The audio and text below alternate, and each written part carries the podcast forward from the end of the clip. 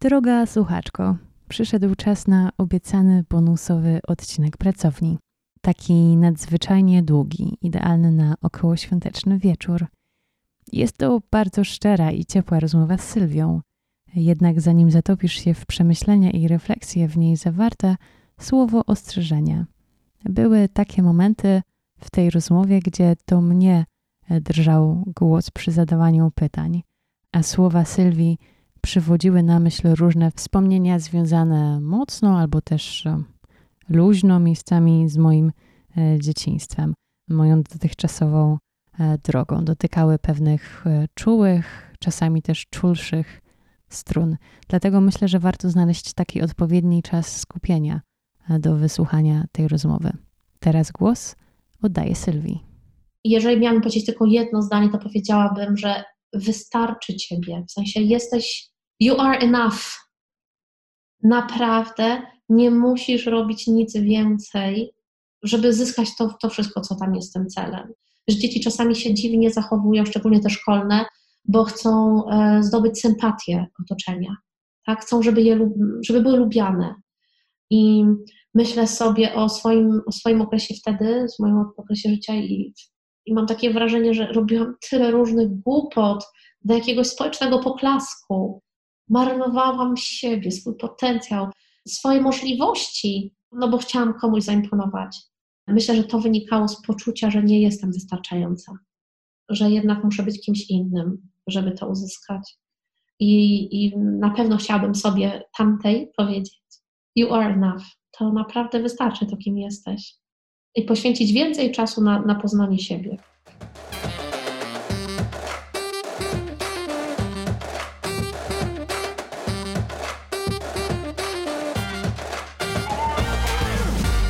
Cześć, tu Ania. Zapraszam do Pracowni Dziewczyn. Pracownia Dziewczyn to cotygodniowe rozmowy z dziewczynami i kobietami na temat edukacji. Edukacji tej szkolnej, czasem akademickiej, a już na pewno tej życiowej. Dokąd miała zaprowadzić? a dokąd zaprowadziła. O wyborach, o porażkach, o pracy kobiet, z kobietami i nad sobą. My tu sobie rozmawiamy o nauce i szkolnych perypetiach moich gości, ale nie wypada tak o edukacji bez pedagogów. Jednak mogę się założyć, że niestety większość y, z Was takiego pedagoga ani tak w cudzysłowie szczególnego podejścia do dziecka, do ucznia na swojej drodze pewnie nie spotkała. I ja też nie. W dzisiejszym odcinku będzie mowa o szacunku do dziecka, o tym, czego symbolem jest szkolna ławka, o braku kar i nagród, o swobodzie rozwoju i rozwoju twórczości. Poza tym będziemy uczyć się wszyscy razem, w jednej grupie. Ja też, bez podziału na wiek i obiecuję, że nikt nie pójdzie do kąta. W 150. rocznicę urodzin Marii Montessori z wielką radością witam w pracowni dziewczyn Sylwię Camardę. Sylwia jest współzałożycielką Fundacji Villa Montessori, przedszkoli i szkół Villa Montessori, Montessori International School, Montessori International High School, a także Centrum Kształcenia Nauczycieli i Rodziców według metody Montessori w Poznaniu, Montessori Training Center. Pani dyrektorka, sinolog, redaktorka naukowa tłumaczeń na język polski dzieł Marii Montessori, no i mama.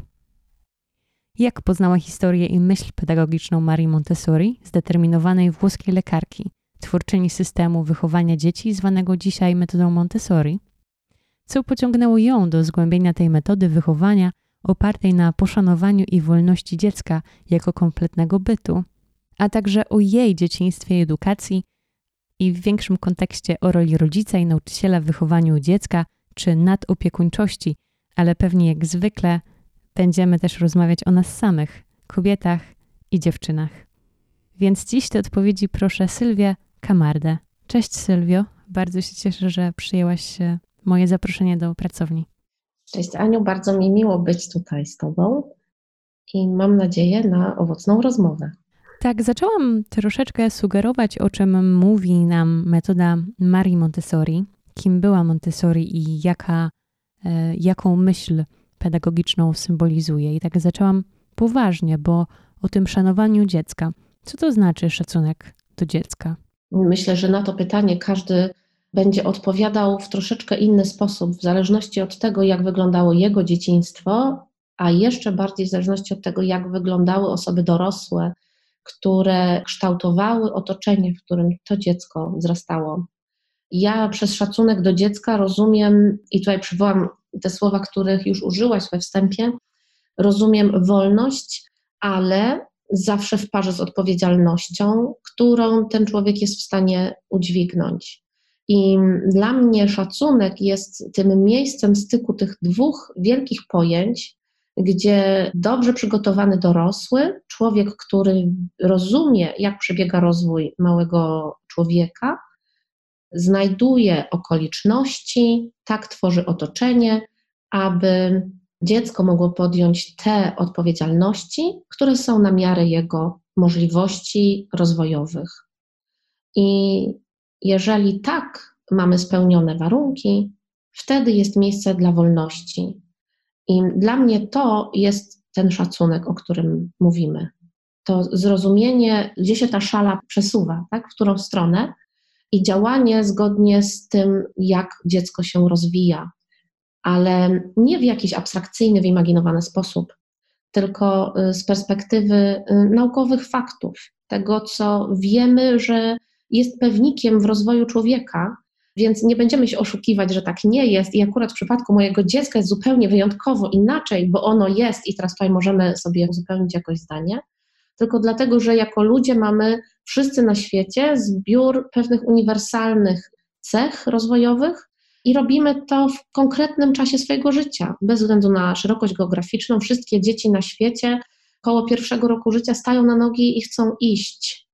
Potem chcą mówić, tak? chcą działać i, i wyrażać swoją wolę, bo z tą wolną wolą rodzą się, przychodzą już do nas na świat. I, I tutaj dotykamy kolejnego aspektu tego szacunku, czyli właśnie zrozumienia tego, że, że ja nie jestem od nadpisywania woli dziecka, tylko jestem tutaj od tego, żeby jemu towarzyszyć w jego osiąganiu, jego potencjału.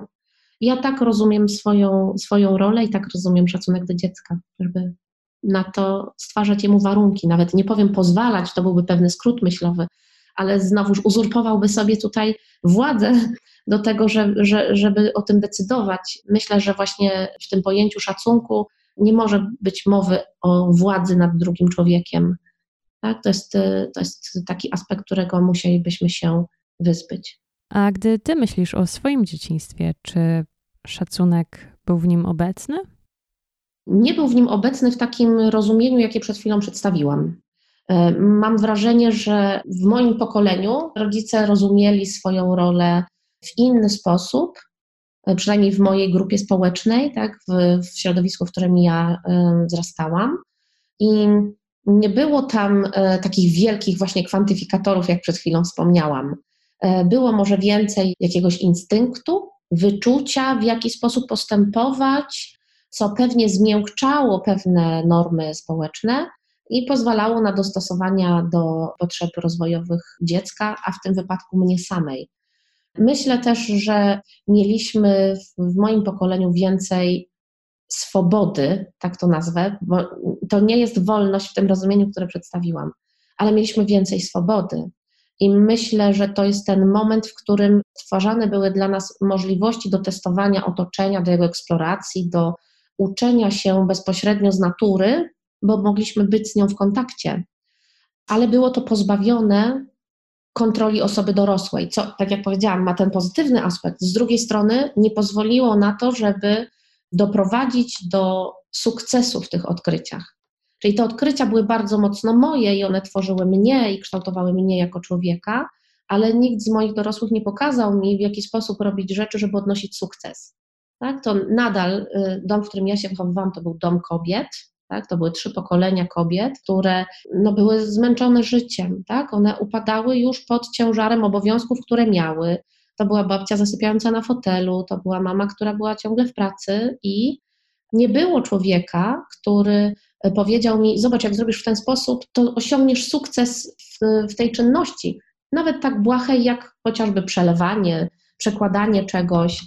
To zawsze był lęk o to, że e, zepsuję, że coś z, z porządku przejdzie w stan bałaganu, za który znowuż któraś z kobiet w moim, y, w moim domu czułaby się odpowiedzialna.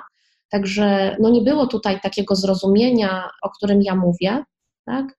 a tym samym nie było takich, takich warunków, które na przykład ja teraz z poziomu mojej wiedzy staram się tworzyć dla swoich dzieci i dla innych dzieci zgrupowanych w naszych placówkach. Zaczęłaś mówić o tym domu kobiet.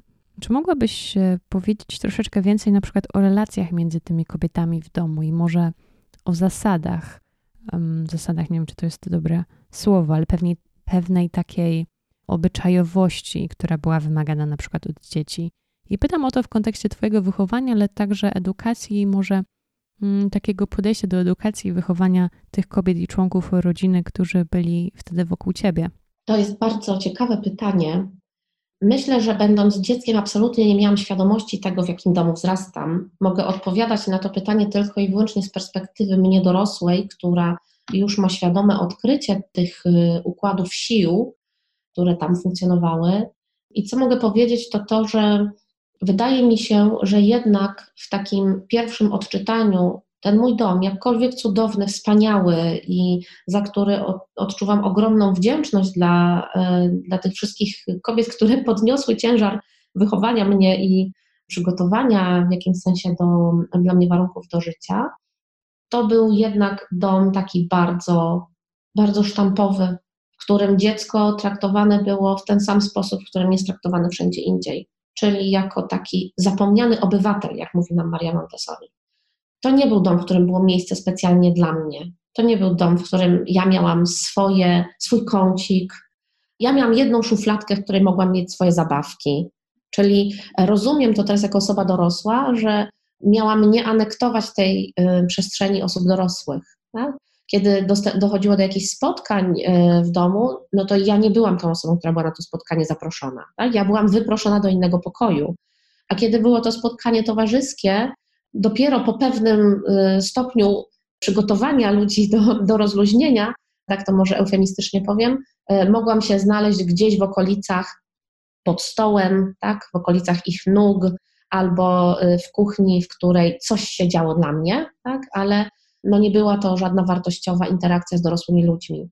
I mam takie przemożne poczucie tego, że jednak jako dziecko no byłam traktowana właśnie tak, jak Maria Montessori nam opisywała taki ktoś niechciany, taki trochę, taka trochę persona non grata, która jest obciążeniem dla swojego otoczenia przez sam fakt niebycia jeszcze dorosłym.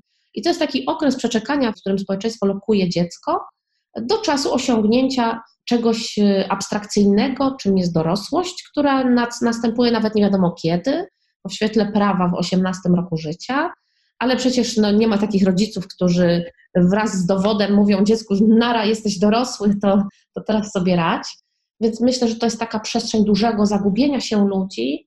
I myślę też, że przez to, przez te wszystkie doświadczenia też w końcu znalazłam się na tej ścieżce, na której jestem, pedagogicznej jednak, żeby jednak stworzyć inne warunki dla e, nowych ludzi, dla nowego pokolenia, nowego dziecka i powiedzieć, że już, już basta, wystarczy. A pamiętasz, co twoi rodzice mówili tobie o, o, nauce, o wadze edukacji, o chodzeniu do szkoły, o twoich obowiązkach związanych właśnie ze szkołą? Czy to było dla nich ważne? Jak do tego podchodzili? To było bardzo ważne. To jest jedna z takich pułapek, które wpadamy, myśląc o dobrostanie dziecka, no, czy no swojego dziecka przede wszystkim, że dobra edukacja, skończenie dobrej szkoły, ukończenie studiów gwarantują sukces późniejszy życiowy. Przekładając to na praktykę, jak pójdziesz na studia, skończysz je z dobrym wynikiem, to na pewno dostaniesz świetną pracę, męża, y, rodzinę i wszystko się w Twoim życiu ułoży. I to jest taka bajka, którą y, karmi się dzieci od najmłodszych lat. To jest ta sama bajka, która nam pokazuje to, że mamy czekać jako kobiety na swojego księcia na, na rumaku, na białym koniu, który przyjedzie, nas wyswobodzi, bo my same jesteśmy kompletnie niezdolne do tego, żeby zaopiekować siebie i zadecydować o swoim losie, więc ktoś to musi zrobić za nas. I ja mam takie wrażenie, że w wielu rodzinach i w moim domu również było przekonanie, że jeżeli ja zdobędę edukację taką formalną, tak, ukończę właśnie ten jakiś etap studiów, to wtedy na pewno moje życie potoczy się lepiej niż, niż kobiet w mojej rodzinie.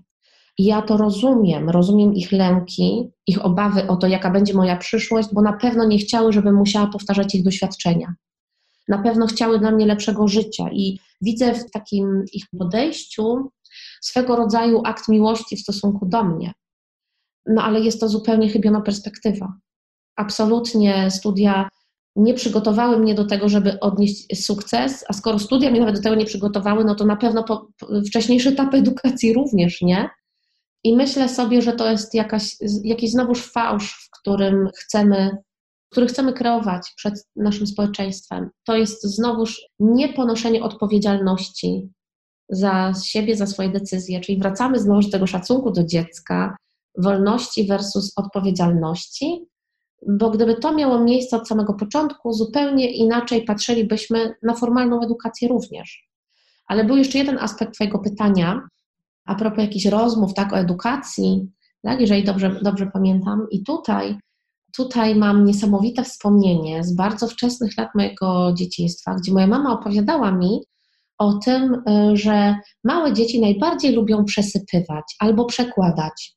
Więc jak chcesz, to zawsze możesz ustawić sobie tutaj dwa pucharki do lodów, kostki lodu, łyżkę i możesz przekładać ile chcesz. I mam to wspomnienie, nawet nie wiem z kiedy, to jest, to jest tak bardzo głęboko we mnie, z tak wczesnego dzieciństwa. I myślę sobie o nim teraz jako o takiej właśnie pierwszej prezentacji Montessori, którą dostałam w życiu. Mm, takiej już takiej usystematyzowanej prezentacji, gdzie y, no w czasach jeszcze, no, no jednak PRL-u, kiedy ja byłam dzieckiem, y, przy braku y, surowców do, do stworzenia czegoś tak kreatywnego jak piękna prezentacja, moja mama potrafiła wziąć łyżkę, dwa pucharki i kostki lodu i to robiło za, za materiał dla mnie. Pokazuje mi to zrozumienie moich potrzeb też jakichś rozwojowych, no ale to nie jest na pewno coś, co będę generalizowała na całe, całe późniejsze moje życie to były czasy, w których no, nie rozmawiano z dzieckiem, to nie, nie tłumaczono, tak? nie, nie wyjaśniano, jaka jest natura rzeczy. A jeżeli już były takie momenty, to one były bardzo sporadyczne, prawie że wyszarpane dorosłym z ich życia. Takie jest moje wspomnienie tak, dzieciństwa. Tak Cię słuchałam mówiącej o tych e, księżniczkach i o oczekiwaniu na księcia na białym rumaku.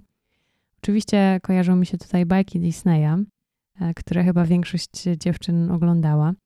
E, to ciekawe, co mówisz. Ja oczywiście mam swoje doświadczenia e, mojego dzieciństwa z rodzicami mówiącymi, że trzeba iść na studia, że trzeba mieć dyplom. Dobrze, gdy będziesz, wiesz, miała taką formalną edukację. I myślę, że była za tym taka ogromna troska mojej mamy, abym zapewniła sobie lepszą przyszłość, żebym zapewniła sobie dobrą pracę, dobrą płacę. Ale dzisiaj nachodzi mi też taka refleksja na temat zasobów, na temat wysiłków, e, pewnie też trochę związana z debatą e, klimatyczną. Refleksja na temat takiego szarpania się, aby dziecku dać e, jak najwięcej, jak najlepiej i taka, taka chęć zapewnienia wszystkiego miejscami. A z drugiej strony też widzimy na przykład bardzo dużo ludzi, nie bardzo dużo, widzimy po prostu ludzi z formalną edukacją, z wykształceniem wyższym, z dyplomami, którzy nie pracują w swoich zawodach, albo tej pracy po prostu z różnych e, powodów nie mają. Albo słuchać takie przysłowiowe mm, zdania od ludzi wokół, jak na przykład no i wylądowała, czy wylądował na kasie w supermarkecie. Mm, tak myślę sobie o tym wszystkim ostatnio. No, no jeżeli pozwolisz, żebym się do tego odniosła, to tutaj no, poruszyłaś kilka bardzo ważnych wątków. Rozumiem też Twoich rodziców, bo ten dyplom jest wyrazem swego rodzaju przezorności życiowej on ma gwarantować to, że no, spięłaś się na jakiś szczebel, tak? czy ty, czy ja, czy ktokolwiek inny spiął się na jakiś szczebel drabiny społecznej i, i dzięki temu jesteś bardziej uprzywilejowana może od innych, którzy takiego dyplomu nie mają. Ale myślę sobie, dlaczego my w ogóle musimy kogoś definiować przez pryzmat jego formalnej edukacji. To absolutnie nie świadczy o jego człowieczeństwie. I myślę sobie, że to, że ktoś tak jak powiedziałaś, ląduje na kasie y, w biedrze, to jest, to może być świadomy wybór tego człowieka. Może ten człowiek właśnie y, chce takiej pracy, w której przez mechaniczne wykonywanie czynności jest w stanie wprowadzić siebie w stan jakiejś wewnętrznej równowagi i on w tym odnajduje swój spokój, że może robić coś takiego, a jednocześnie lubi być w kontakcie z ludźmi i bardzo mocno pasuje mu, że może codziennie witać ludzi i czuje w tym również swoją misję. Tak. I dla mnie pytanie najważniejsze jest, co chcesz robić w życiu, jakby co, co jest tym czymś, co uczyni ciebie szczęśliwym albo innym, i tutaj sobie można wstawić jakikolwiek inny przymiotnik, coś, co y, da tobie poczucie spełnienia i, i takiego zaangażowania w nasze życie społeczne. Tak? I to jest coś, co jest ewidentnie e, etapem rozwojowym człowieka między 6 a 12 rokiem życia. I dlatego właśnie na przykład w naszej szkole organizujemy tą edukację zgodnie y, z metodą Montessori w ten sposób, żeby te wszystkie instynkty stadne, ta praca grupowa, to, to oddanie czegoś do, y, do mojej grupy, tak? a jednocześnie przyjmowanie od mojej grupy no jest tym kluczowym aspektem rozwoju. I to, co widzimy, że tworząc edukację właśnie w taki sposób, tak, zgodnie z charakterystyką psychologiczną, rozwojową młodego człowieka, rzeczywiście te wszystkie naturalne instynkty rozwijają się i wtedy tworzymy tego nowego dorosłego, który wie, gdzie jest jego miejsce w społeczeństwie, ale nie dlatego, że jest uszeregowany, tylko dlatego, że on świadomie przejmuje władzę nad sobą jako częścią grupy. Bardzo mocno mi tego brakuje w polskim społeczeństwie. Społeczeństwie, które mi się wydaje jest niezwykle podzielone, choć tak bardzo blisko siebie. My tak bardzo zaprzeczamy temu, że jesteśmy społeczeństwem, bo musimy zawsze znaleźć jakąś oś podziału. I tak jak w czasie zaborów znaleziono sobie te linie podziałów e, i, i je po prostu poprowadzono na mapie, tak mam wrażenie, że cały czas w żyłach Polaka tętni ten, ten podział, te, ten instynkt do dzielenia zamiast do unifikacji i dążenia do, do zespolenia. Myślę, że znaczna część tego stanu rzeczy leży właśnie w, w tym, w jaki sposób organizujemy tą formalną edukację dla naszych dzieci. Przejdę też do jeszcze do innej rzeczy, bo mówiłaś, że rodzice naturalnie chcą zaoferować dziecku jak najwięcej. I przewrotnie zapytam, czy to tędy droga? Czy naprawdę najwięcej to jest odpowiedź na czyjeś potrzeby? Czy jeżeli potrzebuję jedną parę skarpet, to bardziej uszczęśliwi mnie ktoś dając mi 10? Czy ja naprawdę potrzebuję jeszcze więcej, bo kogoś stać na 10 par? Czy ja potrzebuję tylko tą jedną? I tutaj jest coś, co mnie też zachwyca w Montessori, która mówiła, że wcale więcej nie znaczy lepiej, że chodzi o to, żeby dać właściwie do potrzeb, czyli najpierw musimy zaobserwować, jakie są potrzeby. Najpierw musimy zdiagnozować, o co tak naprawdę chodzi w tej sytuacji, a dopiero potem dać zgodnie z tym, co jest potrzebne, a nie więcej i też nie mniej, bo jaką, jakim pożytkiem byłoby dla mnie otrzymanie połowy pary skarpet? I co bym miała wtedy zrobić z jedną skarpetą? Tak? Więc chodzi o to, żeby mieć wiedzę na temat tego, co może być potrzebne. Tak? I to dokładnie dać. A ostatni wątek, ten disneyowski, no wiesz, uderzasz, że tak powiem, w czułą nutę.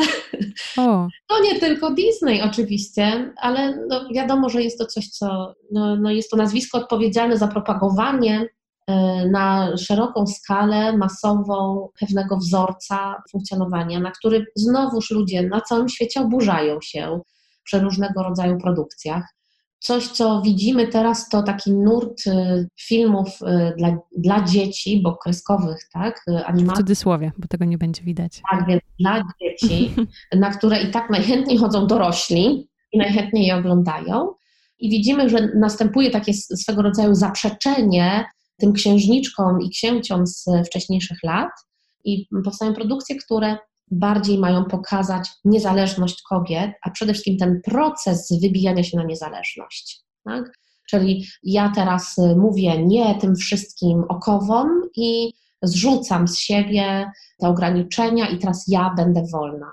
I powiem Ci szczerze, że mnie to też w jakimś sensie razi, że dlaczego musimy to pokazać w taki sposób? Dlaczego ja po prostu nie mogę żyć mojego życia? Dlaczego ja się muszę sprzeciwiać temu, w jaki sposób ktoś mnie widzi?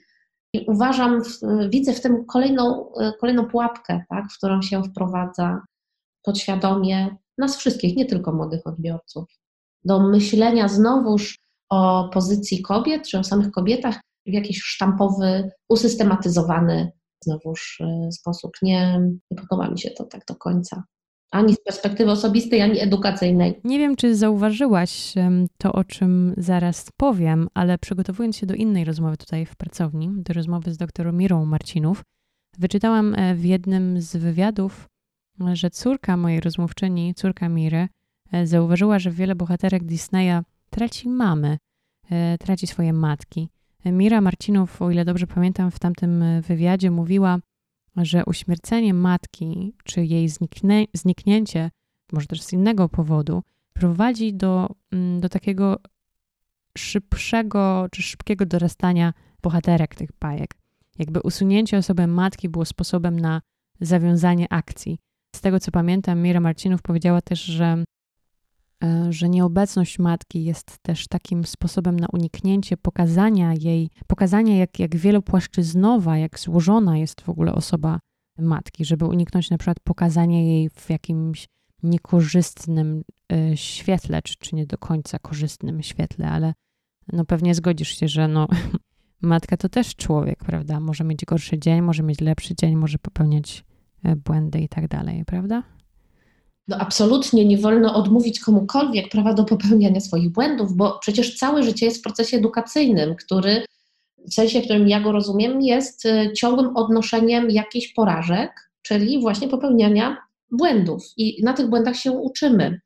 Te porażki możemy tak samo zdefiniować jako sukcesy, bo dzięki temu, że przez nie przejdziemy, tworzymy sobie bazę do tego, żeby zrobić coś poprawnie, odpowiednio, dobrze. Chciałabym użyć takiego słowa polskiego, które by pięknie oddało successfully po angielsku, ale bez tego całego odcienia, bez takiego odcienia korporacyjnego, tak? Takiego sukcesu mojego osobistego z odniesionych porażek, z popełnionych błędów. To bardzo ciekawe spojrzenie na rolę matki. E, myślę sobie, że rolę matki, ogólnie rolę matki kojarzę z jakimś, z takim jakimś zaopiekowaniem, Myślę, że tutaj jakby trafne to spostrzeżenie na temat zniknięcia mamy wiąże się z tym, że po prostu ta osoba teraz nie jest zaopiekowana. Czyli skoro nie jest zaopiekowana, jest podatna na e, wpływy innych osób lub też no, chociażby na samą chęć przejęcia władzy, kontroli nad nią, chociażby przez jakąś złą macochę. I w tę rolę możemy tak naprawdę wpisać e, w naszych życiach kogokolwiek. Tak? Natomiast no, rzeczywiście to, to się dzieje z, z kobietami ale zobaczmy też, że, że jest wiele innych postaci, które są niezwykle abstrakcyjne. I wtedy już nie wiemy, czy jaką płeć mu przypisać, czy jaką rolę, czy, czy w ogóle kim ten ktoś ma być. Tak? Pojawia się nagle jakiś, powiedzmy, potwór, jakaś zła istota, jakiś zły duch, i ja wtedy zastanawiam się, czy to nie jest przerzucenie odpowiedzialności za moje życie znowuż na kogoś innego kogoś, na kogo mogę zrzucić winę za to, że mi nie poszło. Zupełnie tak, jak gdyby to miało być elementem koniecznym do mojego przejścia do sukcesu. A bardzo chciałabym, żebyśmy mogli w przyszłości, zamiast przerzucać się winą, żebyśmy mogli przejąć odpowiedzialność. Żebyśmy mogli właśnie stwierdzić, że jest wiele różnych rzeczy, które mnie otacza, ale to, co ja o nich będę myśleć, co ja na ich temat pojmę, zależy ode mnie również. Myślę, że to, to się, też się wiąże z, z sytuacją kobiet w przeszłości, gdzie no, mieliśmy do czynienia na pewno z bardzo silną dominacją męską, tak, z takim silnym patriarchatem, a kiedy te wszystkie opowieści, bajki, baśnie powstawały, i może w tym był po prostu, było jakieś klisze, tak? Było jakaś opowieść o tym, jak bardzo możesz mieć zmarnowane życie, bo nikt ci nie pomoże, tak? Więc trzymaj się blisko swojej rodziny, tak? To, rozumiesz, jako narzędzie do wywoływania tych lęków, które w nas gdzieś podświadomie są, bo one są, tak? My od małego musimy się z nimi mierzyć. W przypadku niemowlęcia mówimy o lęku separacyjnym. Co jest najgorszym, może być najgorszą myślą w głowie małe, bardzo małego dziecka? No to, że mama zniknie. Pal licho ojciec, ale mama, żeby mama nie zniknęła. Przecież to jest moja fabryka jedzenia. To jest y, ktoś, z kim dziecko już psychologowie nam mówią, tak na, na wczesnym etapie życia uważa się za jedność z matką cały czas, tak? Zupełnie tak, jak to miało miejsce w jej organizmie. I widzę w tych wszystkich opowieściach y, bardzo silne odzwierciedlenie lękowe, a wydaje mi się, że lęk nie jest dobrą motywacją do działania. A na pewno ja nie chciałabym, żeby to była jedyna motywacja człowieka do działania. Bo e, poprzez kontrolę nad, naszą, nad naszymi umysłami, tak, nad naszym rozumnym mózgiem, jesteśmy w stanie przeżyć zupełnie inne życie, może bardziej życie gnostyka, tak, ale w mniejszym lęku, a w większym panowaniu nad samym sobą. I to myślę, że sprowadza nas do pojęcia takiej równowagi wewnętrznej. Ja nie widzę tego odzwierciedlonego w bohaterach bajek, tak? opowieści, które się serwuje dzieciom. Nie widzę odzwierciedlenia pracy wewnętrznej nad własną równowagą, tylko cały czas oddanie tej władzy światu zewnętrznemu. Czy to będzie matka, macocha, czy ktokolwiek inny. Ale to zawsze jesteśmy uwikłani w jakieś okoliczności i pewnie te bajki to pokazują, takie jest życie. Tylko czy, czy to zawsze, czy zawsze jesteśmy tak bardzo skazani na to, jaki jest ten świat zewnętrzny? Rozmawiamy sobie o bajkach, a ty pamiętasz, jak byłaś taką e, małą Sylwią, to kim chciałaś zostać, jak dorośniesz? Tak. Ja chciałam być lekarzem. To było lekarz, służba zdrowia w ogóle. Czepek pielęgniarki, kitel, strzykawka. To mnie niesamowicie fascynowało. Pamiętam, że ulubioną książką e, w moim domu była Encyklopedia Zdrowia, taka wiesz, stara PRL-owska encyklopedia w formacie A5, 1500 stron, czarno-białe ilustracje, jakichś preparatów y, mikroskopowych i organizmów ludzkich toczonych y, chorobą, to mnie bardzo fascynowało. Także myślę, że już miałam od początku takie zapędy do tego, żeby wyciągać do stanu zdrowia, do osiągania zdrowia. To, było, to, to chyba był taki cel największy. A tak z perspektywy czasu jest jakaś taka lekcja życiowa od Twoich rodziców, którą najbardziej cenisz? Jest ich tak wiele, Myślę, że nawet moi rodzice sobie nie zdają sprawy, gdzie ja te lekcje wyciągałam od nich. W przypadku y, tego mojego wczesnego dzieciństwa to było bardzo dużo takich pośrednich lekcji, które dostałam od mojej mamy wtedy przede wszystkim. I myślę, że ona naprawdę nie wiedziała, że daje mi jakiś przykład na funkcjonowanie wtedy. Wiele z tych przykładów, które dostałam, to były przykłady, których, które zdecydowałam, że ja ich nie chcę w życiu powielić, ja chcę zrobić dokładnie na odwrót. Natomiast w przypadku mojego taty to już były takie bardzo formalne uwagi, w życiu już bardziej dorosłym, gdzie on starał mi się zawsze przekazać jakąś esencję życia. Takie y, jakieś wytrychy na to, żeby, żeby móc przejść przez to życie. A potrafił mnie świetnie, potrafi mnie y, świetnie rozpoznać. Tak? On naprawdę widzi te rzeczy, które chcę celować i wtedy sprzedaje mi jakieś mądrości życiowe. W sumie ja się zgadzam mniej lub bardziej, ale mm, widzę w tym właśnie swego rodzaju proces uczenia się nas o nas samych, tak? I, I w tym odkrywam piękno. Natomiast jeżeli chciałabyś usłyszeć jakąś taką jedną uniwersalną lekcję, oj, oj, nie mam jej. Albo coś może do czego mm, teraz wracasz, może na przykład w okresie pandemii? To jest właśnie stwierdzenie mojego taty, które e, próbuje mi od wielu lat wpoić, mówiąc, że musisz zachować swoją wewnętrzną równowagę. Ja całe lata machałam ręką, mówiłam, tak, tak, jestem w super równowadze, w ogóle nie ma sprawy, tato, jest, jest świetnie, w ogóle wszystko super. I dopiero teraz sobie zdaję sprawę z tego, jak bardzo nie rozumiałam w ogóle o co chodzi. A myślę, że to też jest e, aspekt e, taki rozwojowy, tak? Kiedy się rozwijamy, mamy wrażenie, że ten poprzedni etap rozwoju, na którym byliśmy, to w ogóle było, to było jakieś śmieszne w ogóle, piece of cake. Teraz to dopiero osiągamy wyżyny swojego, swojej świadomości, swojego ogarnięcia się życiowego. Ale ten fakt wewnętrznej równowagi to jest coś, co znajduję jako niepodważalny fakt do życia. Po prostu nie da się żyć nie będąc w równowadze z samym sobą. Człowiek nie może żyć skonfliktowany ze sobą wewnętrznie. Może żyć skonfliktowany ze swoim otoczeniem, tak? ale, ale wewnętrznie w sobie nie może. To jest, to jest początek końca. I, I myślę, że właśnie w tym okresie pandemii to jest właśnie szczególnie ważne. Na to przynajmniej y, ja kładłam bardzo duży nacisk starając się wesprzeć też naszych rodziców, tak, całe rodziny przecież, z którymi współpracujemy, kładłam nacisk na to, że edukacyjnie ale może edukacyjnie to nie jest dobre słowo, że poznawczo nasze dzieci tak się rozwiną. One będą miały całe życie na to, żeby dowiedzieć się jeszcze o tym, jak coś nazwać, czy jaka siła na co wpływa, tego, rozumiesz, tej całej podstawy programowej, której tak mam do zrealizowania. Tą podstawę i tak się zrealizuje prędzej czy później. Kiedyś się ją w życiu uzupełni. Kiedy będzie potrzebna, na pewno znajdziemy miejsce, z którego powinniśmy ją pobrać.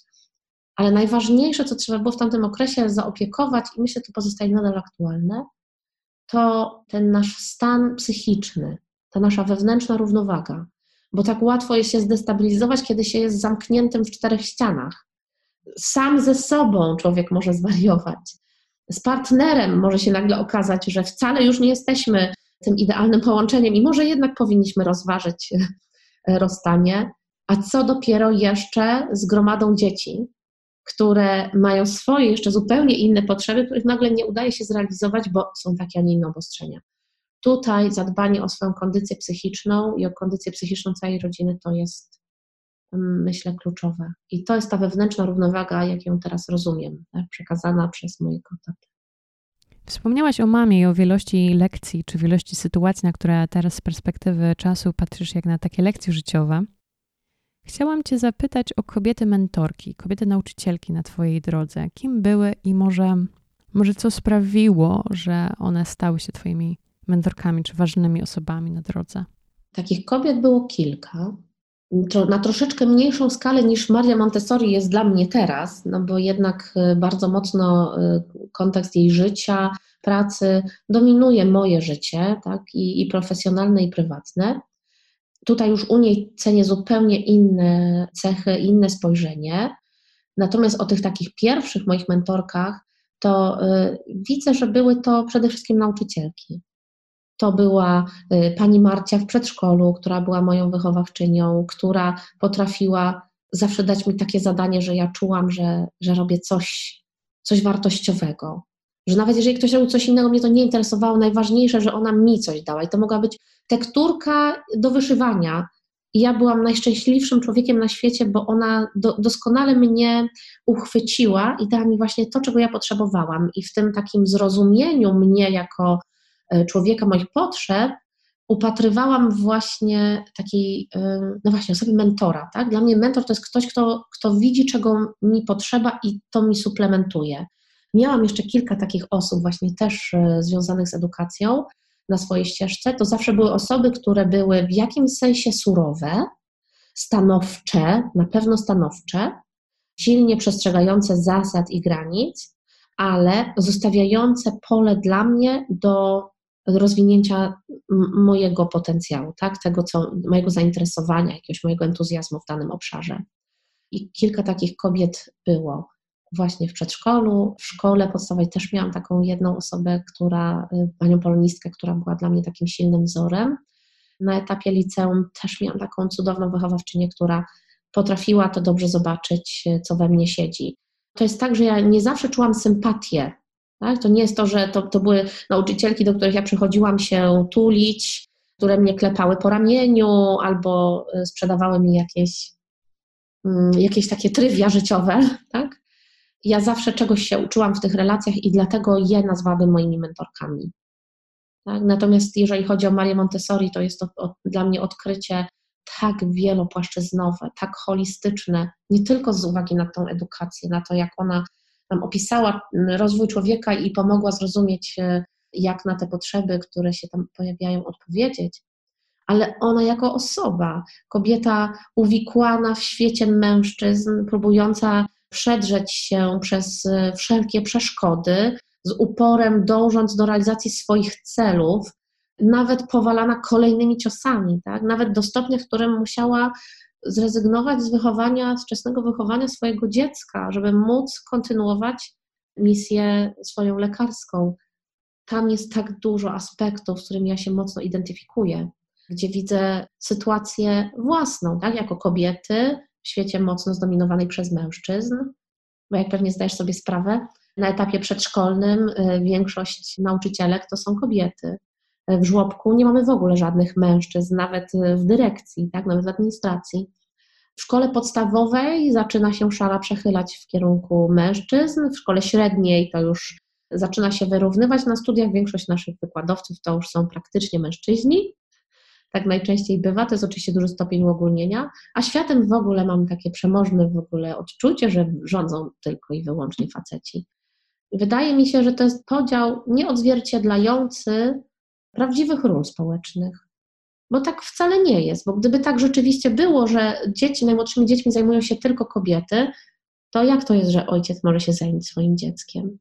Ja znowuż widzę w tym jak, jakąś, jakąś kliszę, w którą się, jakiś taki ślepy zaułek, w który się społecznie zapędzamy i bardzo odpowiada mi y, to podejście Marii Montessori, która, która mówiła o tym, że tak wcale nie musi być, a przede wszystkim kobieta za taką samą pracę ma otrzymać taką samą płacę. Ja się silnie identyfikuję z takimi stwierdzeniami i chciałabym, żeby mogły stać się chlebem powszednim wszystkich nas, całego naszego społeczeństwa. No, ona mówiła już o tym na kongresie, e, kongresie w Berlinie, prawda, w XIX wieku. To, to 100 lat temu było ponad. Można załamać ręce, że 100 lat później my nadal o tym mówimy. Tak. Mm, za chwilę chcę Cię wypytać o wszystko, co jest związane z Marią Montessori, o to, jak Ty odkryłaś e, ją i jej metodę i co Cię w niej uwiodło. Ale najpierw muszę zadać jeszcze jedno pytanie, bo mówimy o Twojej edukacji i, i w przedstawieniu Ciebie na początku naszej rozmowy pojawia się też słowo sinolog. Jesteś e, sinolożką, sinologiem. No to jak to się stało, że studiowałaś sinologię? No to właśnie to. to jest to w ten sposób, że moja mama w całym bogactwie swojej artystycznej duszy, w poszukiwaniu doznań e, wszelakich, uwielbiała podróżować po świecie. I w te wszystkie e, podróże zabierała mnie, można powiedzieć, jako tłumacza. Ja się bardzo szybko nauczyłam e, języków i, no i po prostu tłumaczyłam we wszystkich kwestiach organizacyjnych, które były, które występowały gdzieś na miejscu, gdzie docieraliśmy. Więc już jako nastolatka zaczęłam się obywać z, ze światem i, i z językami, właśnie. Tak to właśnie było, że pewnego razu trafiłyśmy na taki pit stop, tak, w drodze do jakichś dalekich azjatyckich wysp, trafiłyśmy do Hongkongu. I trafiłyśmy tam właśnie w okresie chińskiego Nowego Roku. Te celebracje były niezwykle barwne, oprawione też niezwykłą muzyką te dźwięki, to wszystko bardzo mocno na mnie wpływało. To było bardzo silne, dojmujące doznanie zupełnie innej kultury. I tak jak mi się wydawało, że ja już naprawdę wszystko widziałam na świecie, tak kontakt z kulturą chińską był czymś, był dla mnie czymś takim przeszywającym na wskroś.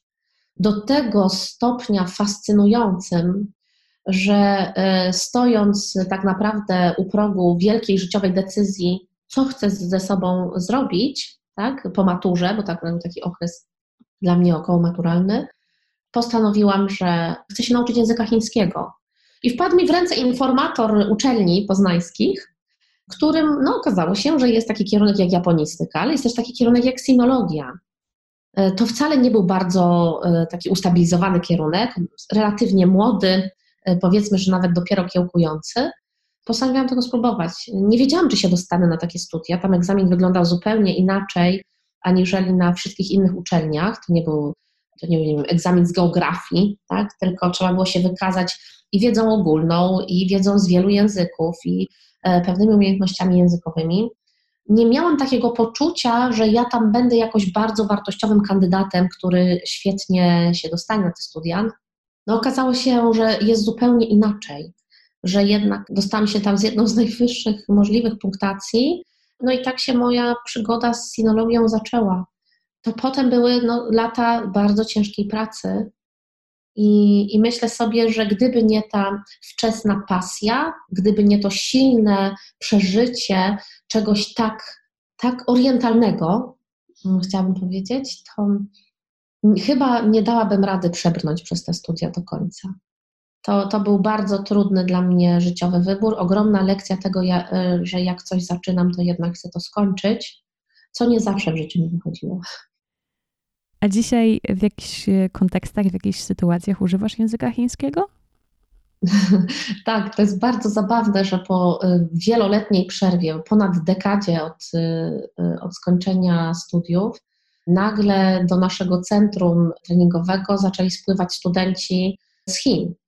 Tam narodził się nowy, nowy boom na Montessori, no i nagle studenci z Chin pojawiają się we wszystkich centrach treningowych na świecie a u nas szczególnie dużo właśnie przez wzgląd na to, że ja jestem w stanie się z nimi komunikować bezpośrednio. To nie oni muszą znać angielski, tylko to ja znam chiński, jestem w stanie się nimi lepiej zająć. I e, nie myślałam, że kiedykolwiek w życiu będę widziała prezentację Montessori, będę mogła e, uczyć Montessori, tak? Będę mogła mówić o tym, o czym teraz e, uwielbiam, uwielbiam opowiadać, właśnie w języku chińskim. To, jest, to są bardzo pokręcone koleje losu. Jak ja byłam mała i byłam na takim etapie uczenia się nowych umiejętności, na przykład pływania czy, czy języka angielskiego, to moja mama w zasadzie, nie wiem skąd ona wzięła ten, ten pomysł, ale wtedy mi mówiła, że mam zawsze ze sobą taki niewidzialny niebieski plecak, do którego jakby wkładam wszystko, czego się nauczyłam, wszystkie te e, umiejętności zebrane po drodze i że nigdy nie wiem, kiedy jakaś umiejętność mi się przyda później, czy w dorosłym życiu, wtedy z tego plecaka, który zawsze ze mną jest, e, będę mogła wyciągnąć to, co, co potrzebuję. E, jakoś bardzo mi w pamięci ta myśl została. Zmaterializowała tobie w jakimś sensie tą, tą abstrakcję. Tak. Ty, tych umiejętności. Tak, no właśnie te, tego nie wiemy. Ja pamiętam, że jako, no jako uczennica sama, tak, bardzo często się oburzałam tak jak zresztą robią to dzieci, myślę, na całym świecie. Po co ja mam się uczyć tych słówek? Po co ja mam się tego uczyć? Mi się to nigdy w życiu nie przyda. No to jest taka normalna postawa, którą ma każdy człowiek w zetknięciu z, z edukacją. A tak naprawdę my w ogóle nigdy nie wiemy, kiedy to się przyda.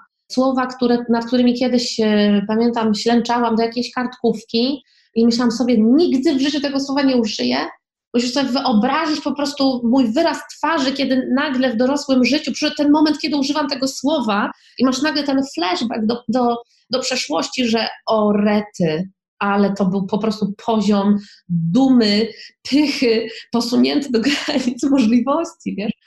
To są piękne momenty. Nigdy nie wiemy, co się nam przyda. Ja fajnie gdzieś tak e, identyfikuję w swoim życiu, o czym e, mówi Montessori, porządkując swój, swoje podejście do edukacji. Mówi nam, że każda nowa umiejętność buduje się na tej poprzedniej. Tak? To nam wyjaśnia, dlaczego mamy pewną logiczną sekwencję prezentowania materiałów, uczenia się, pokazywania, jak coś, jak coś zrobić. No, jeżeli najpierw nie będę do ciebie mówić, to w jaki sposób masz mieć język? Tak? Jeżeli rodzice nie mówiliby do dziecka, dziecko nigdy w życiu nie przemówiłoby językiem, tak? to zawsze coś się tworzy na kanwie, na fundamencie czegoś, e, co, co miało miejsce wcześniej. I myślę sobie, że e, nie ma w naszym życiu też złych doświadczeń ani niepotrzebnych umiejętności. Jeżeli czegoś w danej chwili mamy się nauczyć, to dlatego, że najpewniej za chwilę będziemy tego potrzebować do tego, żeby przejść gdzieś dalej. I, I, to jest niezwykłe w rozwoju człowieka. Przejdźmy do Marii Montessori. Kiedy ty poznałaś ją i jej e, myśl pedagogiczną i czy było coś szczególnego, czy, czy może właśnie całokształt jej pracy, e, co cię uwiodło? Relacja z Marią Montessori jest e, w takim moim odczuciu teraz już myślę po, po wielu latach budowania tak, takiego, takiej właśnie mojej prywatnej relacji z nią jako mentorką, to jest coś bardzo zbliżonego do tego, jak ludzie postrzegają właśnie Chiny.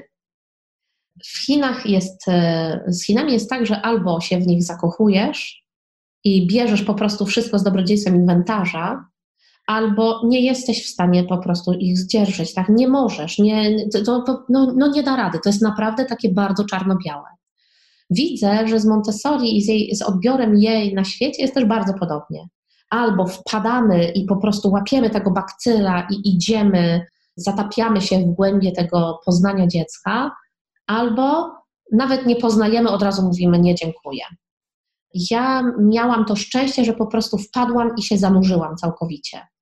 Jako, że to się odbyło dla mnie w okresie y, życia, w którym i przygotowywałam się do macierzyństwa, mojego y, narodzenia mojego pierwszego dziecka, i też y, borykałam się z no, z utratą własnej mamy. Moja mama już wtedy e, nie żyła i nie wiedziałam tak, gdzie się odnaleźć w tej roli matki, co zrobić. Myślę, że to było, tam było bardzo dużo zagubienia z mojej strony, wielu pytań, które, no, które kończyły się znakiem zapytania, ale nie było na nie odpowiedzi. No, no i właśnie wtedy, szukając e, takiej swojej ścieżki, tego, gdzie ja się chcę widzieć jako rodzic i co ja chcę edukacyjnie dalej zaoferować e, mojemu dziecku, no, jakoś trafiłam na Montessori. Ja byłam zawsze związana też ze środowiskiem pedagogicznym. Moja babcia jest byłą nauczycielką przedszkola. Ja też jak bardzo wcześniej zaczęłam zarabiać na siebie, ucząc właśnie przede wszystkim. Zawsze byłam gdzieś blisko kontekstu pedagogicznego i wszystkie postacie, które były z, tym, z tą pedagogiką związane, bardzo mnie fascynowały. Ale nikt tak jak Maria Montessori. Więc już wtedy, w takim moim prywatnym, bardzo osobistym momencie poszukiwania swojej ścieżki jako rodzica, odkryłam właśnie Marię Montessori. Wtedy jeszcze bardzo instrumentalnie, bo przede wszystkim w tym aspekcie edukacyjnym i bardziej poznawczym, rozwojowym dla mojego dziecka. Teraz, y, myślę, że takiej już dojrzalszej relacji z nią odkrywam, e, odkrywam człowieka, kobietę, swego rodzaju przyjaciółkę, którą mogłabym równie dobrze usiąść teraz na kawę i i po prostu porozmawiać na temat tego, jak my widzimy losy tego świata. Czy mogłabyś nam tak w skrócie uporządkować, co składa się na myśl pedagogiczną e, Montessori? Ja wspomniałam odrobinę w przedstawieniu Ciebie, czego możemy się spodziewać, i myślę, że z naszej rozmowy można już wywnioskować tę wolność, ale i odpowiedzialność, e, szacunek, ale gdybyś mogła nam powiedzieć kilka haseł, które tak usystematyzowałyby e, to wszystko, co, co byś powiedziała? Powiedziałabym, że według mojej wiedzy jest to jedyna metoda, która jest, która wypływa z nauki, która naprawdę jest ugruntowana w naturalnym rozwoju człowieka. I uważam, że to w niej jest niezwykle fascynujące. To jest tak, właściwie to jest nieobalalne na poziomie naukowym. Troszeczkę jak z psychoanalizą Freuda. No, nie ma nawet jak tego zanegować, bo przecież każdy człowiek właśnie tak się rozwija i właśnie właśnie tak to wygląda uniwersalnie dla całej, e, dla całej ludzkości. To, co Maria Montessori zaobserwowała w, kontakcie z dziećmi, to to, że e, mają pewne etapy rozwoju. I możemy te etapy wyszczególnić, one wypadają tak co mniej więcej 6 lat, więc mamy takie cztery płaszczyzny rozwojowe. I w tych okresach mamy pewne dominujące aspekty rozwoju. W pierwszym okresie życia mamy y, niezwykłe chłonięcie, jeszcze nieświadome. Dziecko po prostu powtarza wszystko to, co widzi w swoim otoczeniu, i mamy wrażenie, że nie, nie mamy za bardzo kontaktu z dzieckiem. On jakby idzie sobie swoją drogą i robi rzeczy według y, własnego uznania, mm, a około drugiego roku życia zaczyna się z nami nie zgadzać na absolutnie wszystko. Więc to jest ten moment, w którym my się y, dopiero budzimy jako dorośli i zaczynamy myśleć o, o wychowaniu. A wtedy to jest czas, kiedy już tak naprawdę dziecko nieświadomie wchłonęło całą wiedzę o otoczeniu, którą potrzebowało, a przez kolejne trzy lata będzie to rozwijać. I będzie to rozwijać już takim chłonnym, ale świadomym umysłem. I to jest ten nasz pierwszy okres rozwoju, w którym mamy jakby takiego wewnętrznego poszukiwacza, wewnętrznego, budowniczego człowieka, i kiedy ten, to zagadnienie wolności, odpowiedzialności jest niezwykle ważne co, co wtedy widzimy? Widzimy, że dziecko jest posłuszne same sobie. Ono nie może być posłuszne dorosłemu. Jeżeli ono zaczyna być posłuszne dorosłemu, to znaczy, że, że zatraciło gdzieś samego siebie. Więc y, będąc posłuszne same sobie, będąc zarządzane prawami natury, możemy tak bardziej ogólnikowo powiedzieć, ale w odpowiednio skonstruowanym otoczeniu, z granicami bezpieczeństwa, rozsądku stworzonymi przez osobę dorosłą, może się najpełniej rozwinąć. I jeżeli to wszystko nam się pięknie tutaj domknęło, mamy do czynienia z kolejnym etapem rozwoju, który y, już szkolnym, tak między 6 a 12 rokiem życia, gdzie te całe zgromadzone doświadczenie znowuż stanowi fundament do budowania czegoś nowego z nowej perspektywy. Wtedy mamy inne siły rządzące człowiekiem, tak jak mówiłam, te, te dążące do tworzenia grupy, współpracy w grupie. I tutaj znowu będą nam potrzebne, będzie nam potrzebne inne otoczenie, inaczej przygotowany dorosły do zaspokojenia tych potrzeb. Po tym okresie mamy kolejny sześcioletni okres nastoletni, gdzie znowuż widzimy zupełnie inny etap rozwoju, inne potrzeby. Bardzo skorelowane z tym rozwojem jest to, to, jak ten rozwój wyglądał też w tym pierwszym sześcioletnim okresie. Widzimy tutaj taką paralelę, że to, jakie było moje wczesne dzieciństwo, bardzo mocno rzutuje na to, jakim jestem teraz nastolatkiem. I to też znowu jest potwierdzone naukowo. Także wszystko to, co Maria Montessori nam opisała w swoich, e, swoich obserwacjach, jest teraz na bieżąco weryfikowane przez ustrukturyzowaną silnie naukę. I to, co e, podkreśliłaś też w tym wstępie, co jest aspektem wyróżniającym Montessori, to to, że na każdym etapie człowiek jest tam istotą społeczną, żyjącą w, czy funkcjonującą w grupie, która nie jest sztucznie stworzona z dzieci według tej samej metryki. Tak? Czyli to nie jest tak, że wszyscy są urodzeni tego samego dnia. Te grupy są mieszane wiekowo, one odzwierciedlają naturalne więzy rodzinne też, tak? no bo w rodzinie no rzadko kiedy mamy tak, że, um, że mamy y, całe nasze rodzeństwo w tym samym wieku. No, wiadomo, że są przypadki e, ciąż mnogich, tak, i bliźniąt, i, i, i wieloraczków, natomiast no, to są bardzo rzadkie przypadki. Normalnie, jeżeli mam jakieś inne dziecko w rodzinie, to ono jest ode mnie jako rodzeństwo albo starsze, albo młodsze. I to są pierwsze naturalne relacje dziecka. Takie też jest otoczenie Montessori. Ono zawsze jest y, w taki sposób skonstruowane, żebyśmy mieli osoby najmłodsze, które dopiero co wchodzą, jeszcze się nie orientują, nie potrafią dobrze się zorganizować, i osoby najstarsze, które już są kompetentne i które teraz mogą budować poczucie własnej wartości poprzez oddawanie swojej wiedzy, umiejętności tym najmłodszym. Więc tak de facto dzieci uczą się przede wszystkim przecież od siebie. Po środku natomiast mamy taką fajną grupę, w której można się troszeczkę uczyć jeszcze od tych starszych, a troszeczkę być jeszcze tym najmłodszym, który nie do końca sobie z czymś radzi. A z drugiej strony znowuż dawać tym jeszcze młodszym w aspekcie tego, co już potrafię, co już mam opanowane. I to uczy takiej elastyczności w interakcjach społecznych. Nie da się tego zrealizować, jeżeli mamy grupę jednorodną, tak? grupę taką, która składa się z osób w tym samym wieku, robiącą wszystko to samo w tym samym czasie, w tym samym tempie, tak jak jest skonstruowana edukacja klasyczna. Cała edukacja Montessori jest też oparta na zmaterializowanych abstrakcjach. To są te wszystkie pojęcia, które są dla nas życiowo ważne, żebyśmy mieli dostęp do nich, żebyśmy rozumieli i umieli opisywać otaczający nas świat, ale przedstawione w postaci konkretnych przedmiotów, także te relacje są dla dziecka konkretne, wyczuwalne. I to tak od strony tej technicznej wygląda. Jest też ten aspekt filozoficzny, na którego już wcześniej dotknęłyśmy, tej, tej wolności, odpowiedzialności, granic, tak? poszanowania nie tylko mojej osoby, ale także mojego poszanowania mojego otoczenia, tego, jak w nim funkcjonuję, jak zwracam się do innych, w jaki sposób traktuję naszą wspólną przestrzeń. To jest wiele, wiele kwestii, które składają się na ogromny, holistyczny obraz ludzkości funkcjonującej na tym świecie. Czy mm, w zasadzie, czy mogłabyś powiedzieć odrobinę więcej na temat relacji natury i edukacji? Bo właśnie mówisz o tym naturalnym rozwoju e, człowieka w Montessori. Wcześniej też wspomniałaś o tym, jak zatraciliśmy, czy zatraciłyśmy kontakt e, z naturą też w takim większym kontekście. Jak to wygląda u Montessori? U Montessori ta natura jest obecna na dwa sposoby. Po pierwsze, na ten taki czysto e, właśnie taki techniczny, tak go nazwijmy, czyli zrozumienie, że człowiek rozwija się w ten sposób, tak, i my z tą techniką obchodzimy się na co dzień, ale też jak najbardziej praktyczny, czyli tego naszego funkcjonowania w otoczeniu. Wiemy, że dziecko chce przebywać w otoczeniu i chce zrozumieć przyrodę, która go otacza. Małe dziecko jest zafascynowane poruszającym się liściem, tak? jest zafascynowane dźwiękami pochodzącymi z tego otoczenia.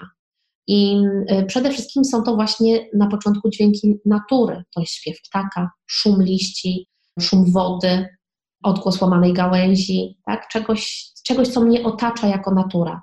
Chcemy na początku naszego życia zrozumieć, jaki jest ciąg przyczynowy, przyczynowo-skutkowy tego, co nas otacza. Czyli jeżeli mam coś zjeść, to chcę wiedzieć, skąd to jedzenie pochodzi. Wiele fobii dotyczących jedzenia, które obserwuje się u dzieci, jest związanych z tym, że dzieci też nie rozumieją, skąd jedzenie, które mają na talerzu pochodzi. I ja nie mam na myśli tutaj garnka. Nie chodzi mi o garnek, tu chodzi o to, żeby na pytanie, skąd się bierze mleko, nie padła odpowiedź z kartonika albo ze sklepu. no bo nie o to nam chodzi, tak? A jaki ciąg przyczynowy zna dziecko wychowane w mieście? No właśnie taki. Mleko się bierze z kartonika. Skąd się bierze kartonik? No ze sklepu. Człowiek oderwany od przyrody nie może zrozumieć w pełni swojego funkcjonowania w tej przyrodzie i nie może zrozumieć swojej roli, którą ma też w tej przyrodzie. Maria Montessori bardzo, bardzo często odnosi się do środowiska stworzonego przez człowieka, nazywając go supranaturą. On jest jakby ponadnaturalny. I tak jak najbardziej jest, człowiek ma taką wrodzoną już chęć do przekształcania środowiska, w którym żyje, i widzimy to chociażby już u najmłodszych dzieci kopiących w piasku, próbujących stworzyć jakieś inne struktury, przestawiających kamienie, próbujących przeorganizować to środowisko, w którym się znajdują. Ale żeby móc to robić rozsądnie, żeby móc to robić godnie, należy najpierw zrozumieć ogrom tej przyrody, tej, tej natury, tak, której my jesteśmy częścią, a nie w oderwaniu od niej, jako czynnika organizującego tą przyrodę, bo my takiego wpływu na nią nie mamy to jest to zrozumienie, do którego się dochodzi poprzez kontakt z tą przyrodą, poprzez szacunek do każdego istnienia, z którym się stykamy. Czy to będzie grzyb, owad, roślina, cokolwiek, co w tej, w tej przyrodzie funkcjonuje. Więc y, za, za punkt honoru bierzemy sobie w Montessori zawsze to, żeby to dziecko jak najwięcej czasu, czy człowiek ogólnie jak najwięcej czasu mógł w tej przyrodzie być. I to jest niezwykle ważne w tym pierwszym okresie życia.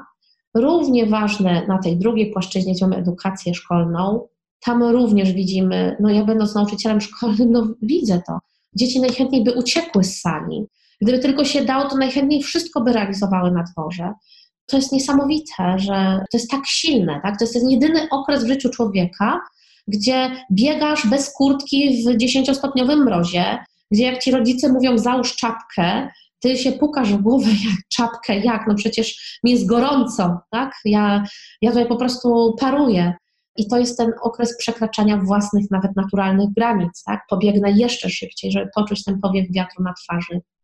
A potem w tym okresie nastoletnim, na tej trzeciej płaszczyźnie rozwojowej, Montessori mówimy o tym w ogóle, o tym okresie jako Erdkinder, dzieci ziemi właśnie. Wtedy dajemy nastolatkom zupełnie nowe y, otoczenie oni prowadzą swoje gospodarstwo rolne, mieszkają na skraju społeczeństwa, oczywiście pod okiem swoich mentorów i przygotowanych dorosłych, ale to oni właśnie tam muszą się nauczyć tego współżycia z przyrodą, tego jak od natury uzyskać swoje pożywienie, jak eksploatować tą naturę, ale w zdrowy sposób, taki, żeby jej nie zabić, tak? żeby za chwilę nie odebrać sobie tej mocy y, współpracy, która pozwoli na przetrwanie. I myślę sobie, że z, z tych wszystkich ujść jest tak, ten aspekt natury jest, jest bardzo dominujący. Ale on nie jest taki jak na przykład w edukacji waldorfskiej, Steinera, gdzie mówimy, o to teraz tutaj fazy księżyca, coś, bo tutaj jakieś zespolenia z siłami natury są pokazane, które mają może taki charakter bardziej mistyczny, w moim rozumieniu przynajmniej tego podejścia. U Marii Montessori to jest, to jest bardzo pragmatyczne, ma taki charakter porządkujący. Gdzie jest człowiek w kontakcie z przyrodą, gdzie jest przyroda w życiu człowieka, ja to w taki sposób odczytuję. Wiesz, ja mieszkając przez jakiś czas w Norwegii, czytając dużo o Norwegii, o Skandynawii, um, zafascynowałam się pomysłem leśnych przedszkoli. To, to już było kilka lat temu, jak e, ja tam mieszkałam i faktycznie po raz pierwszy się z takimi przedszkolami spotkałam minus 10 stopni, czy mnóstwo śniegu, czy pada deszcz, nie jest to ważne. 8 godzin, czy nie wiem, 8, 6, nie wiem, dzieci spędzają w przedszkolu. E, spędzają, spędzają na zewnątrz, czy w lesie, czy na podwórku, czy na sankach, biegając, robiąc różne ćwiczenia na zewnątrz. Czy tu jest jakaś bliskość z metodą Montessori? Może to, to nie wiem, właśnie ta, ta bliskość natury, czy widzisz tu jakieś inspiracje jej, jej pedagogiką? Przedszkola leśne już są w praktycznie każdym kraju na świecie. I y, rzeczywiście ten nurt bardzo szybko y, się rozprzestrzenił. Mamy też takie przedszkola w Poznaniu, w, którym mieszkam. I co mogę powiedzieć, to to, że wydaje mi się, że y, wszystko może służyć dziecku i jego dobremu interesowi, jego rozwojowi, jeżeli jest dobrze zorganizowane, jeżeli przedstawia pewną e, konsekwentną, spójną wizję świata dla tego dziecka. I teraz, czy to się będzie odbywać w takiej temperaturze na dworze, w tipi, w namiocie, czy gdziekolwiek, będzie miało drugorzędne znaczenie, jeżeli będzie tam obecny dorosły, który jest odpowiedzialny za to i rozumie, jakie są potrzeby rozwojowe dzieci. Jeżeli ktoś mi powie, że potrzebą rozwojową dziecka jest przebywać cały dzień na dworze, nie znam takiej potrzeby rozwojowej. Na pewno jest potrzebą dziecka bycie w kontakcie z, z naturą i jak najbardziej no, przebywanie na świeżym powietrzu. Ale czy w umiarkowanych strefach e, klimatycznych, czy, jeszcze w chłodniejszych strefach klimatycznych e, cały dzień przebywamy na, na świeżym powietrzu w bardzo niskich temperaturach? Absolutnie nie. No, także nie chciałabym tego tak kategoryzować, bo, bo to było zbyt radykalne wręcz e, takie uogólnienie. I myślę też, że nie chciałabym mówić o tym, czy to jest jakaś część wspólna z Montessori, czy nie, bo znowu byśmy zakwalifikowali metodę jako coś sztucznego, nie wypływającego z naturalnych potrzeb dziecka, tak? naturalnego rozwoju. Jeżeli my na ten naturalny rozwój odpowiadamy w jakikolwiek sposób organizując otoczenie, to jest z korzyścią dla dziecka. Może się okazać, że mamy do czynienia z placówką, która sobie nadaje nazwę Montessori, ale absolutnie nie realizuje żadnych z tych założeń, o których mówimy. Bo nawet wyposażywszy taką placówkę w komplet najlepszych pomocy do metody Montessori, ale nie mając łącznika w postaci odpowiedzialnego dorosłego między tym dzieckiem a tym materiałem, to absolutnie nie powiedzie się ten eksperyment. Tak? On będzie tylko i wyłącznie marnowaniem sił rozwojowych dziecka i utrudnianiem jemu jego, jego pełnego rozwoju. Zatem y, raczej bym, y, bym się zapytała, na ile taka organizacja życia dziecka tak, w jego grupie rówieśniczej odzwierciedla jego potrzeby rozwojowe a na ile ich nie odzwierciedla, tak? I to jest podstawowe pytanie, które każdy musi sobie zadać. Jeżeli rodzic uważa, że to właśnie odpowiada na potrzeby mojego dziecka, to, y, no to on z przekonaniem wybierze właśnie taką placówkę, która to realizuje. Bez względu czy to będzie leśne przedszkole, czy przedszkole Montessori, czy to będzie szkoła jakaś, czy, czy zupełnie inna. Nie wiem, czy, czy udało mi się to dobrze przekazać. Mam nadzieję, że jak uchwyciłaś tą myśl, pewnej takiej uniwersalności potrzeb rozwojowych dziecka ponad jakąkolwiek strukturę zaproponowaną przez dorosłego. A co to znaczy obserwować? Bo u Marii Montessori mówimy o obserwowaniu, o obserwacji dziecka, o obserwacji jego potrzeb. Co to tak naprawdę znaczy? Może też jak obserwować, żeby faktycznie dostrzegać potrzeby dziecka, jak patrzeć, e, żeby widzieć i czego dziecko w zasadzie to może potrzebować, czego możemy się spodziewać. Oj, dotykasz tak głębokiego tematu. To jest. Ja mamą nie jestem, rodzicem nie jestem. Może powinnam to powiedzieć na początku, ale słyszę od rodziców, niektórych, tak, czy czytam o rodzicach, którzy tak odważnie mówią: No wiesz, no przecież ja wiem, czego moje dziecko potrzebuje. I zastanawiam się, co to znaczy obserwować, żeby widzieć, żeby mi to na przykład nie umknęło, kiedy sama będę rodzicem właśnie widzisz, żeby w ogóle można było doprowadzić do obserwacji, a obserwacja jest metodą naukowego poznania świata, muszą być spełnione pewne rygory. I nie chodzi mi tutaj o to, że teraz mam usiąść z notesem i notować tak, to, to wszystko, co widzę, bo tak naprawdę najważniejsza część tej obserwacji odbywa się na podstawie, y, na, na etapie interpretacji tego, co widzimy, a nie tylko suchego zapisu ale na pewno to, co musi mieć miejsce, to jest pewna przemiana dorosłego, dorosłego człowieka, która umożliwia spojrzenie na dziecko bez takiej przykrywki jakichkolwiek uprzedzeń związanych ze statusem społecznym dziecka, z jego, e, właśnie z jego potrzebami również. E, my te potrzeby w Montessori rozumiemy, tak jak powiedziałam, przez taki pryzmat no, czysto naukowy, Zatem takie też definiujemy. Natomiast no, obserwacja poprowadzona z perspektywy, perspektywy osoby pysznej, tak, dumnej, wyniosłej, no, nie będzie miała tego samego przebiegu, co obserwacja osoby, która jest wyczulona na to, żeby zobaczyć sytuację dziecka, a nie swoją własną. To jest moment, w którym no, nie ma miejsca dla egoizmu. Tak? To jest moment oddania się tak, w służbie dziecku. Jeżeli przystępujemy do takiej obserwacji zaburzeni własnymi uprzedzeniami, to i wnioski, które wyciągniemy, będą oparte na zupełnie fałszywych przesłankach. Czyli dojdziemy do wniosków, które nie będą miały rzeczywistego odzwierciedlenia w praktyce. I może to poprę jakimś przykładem, żebyśmy, żeby to tak troszeczkę umiejscowić, bardziej skonkretyzować. Dziecko, powiedzmy, dwuletnie, półtora roczne, próbuje założyć na siebie ubranie, próbuje założyć buty chociażby co myśli sobie rodzic. Kupię takie piękne buty, których moje dziecko będzie pięknie wyglądać. No i na przykład kupuje kozaki wiązane albo zapinane na zamek, którego dziecko jeszcze nawet nie jest w stanie chwycić w rączkę, tak na zamek błyskawiczny, albo jeszcze jakieś inne zapięcie, które, które dla dziecka w tym wieku jest nieosiągalne z uwagi na jeszcze taki, a nie inny rozwój jego małej motoryki. Ale dziecko bardzo chce w tym okresie życia swojego się ubrać.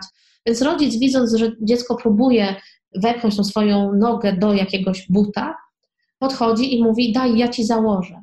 Tak? I możemy powiedzieć: No tak, no zaobserwował, że dziecko miało trudność, nieprawdaż? No miało trudność. Obiektywnie stwierdzamy, dziecko miało trudność. Ale do jakich wniosków dochodzę? Ja muszę pomóc mojemu dziecku założyć but.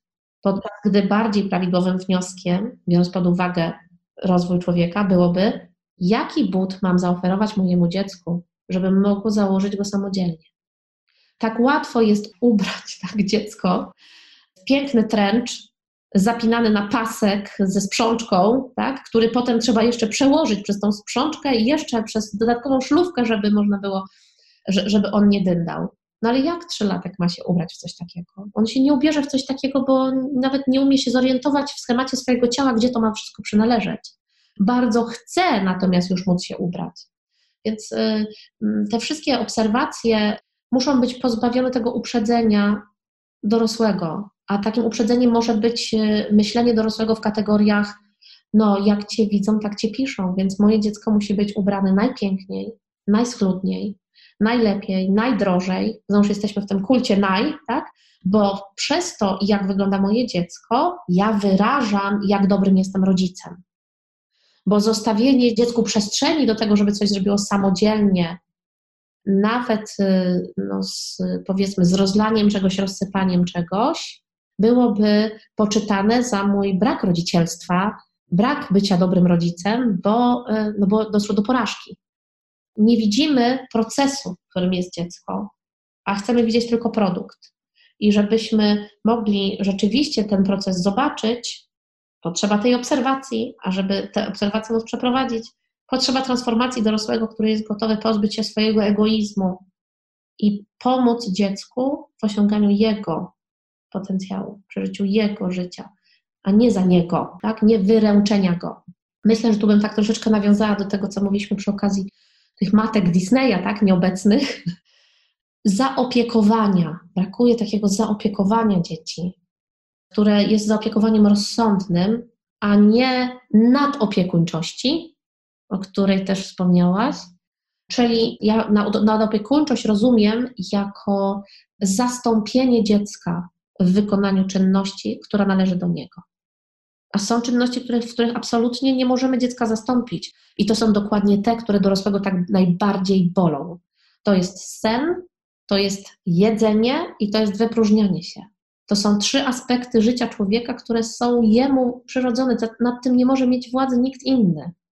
I dlatego one tak bardzo spędzają dorosłym sens powiek, tak bardzo chcą mieć nad tym kontrolę, bo są dokładnie te trzy rzeczy, na które oni nie mają żadnego wpływu.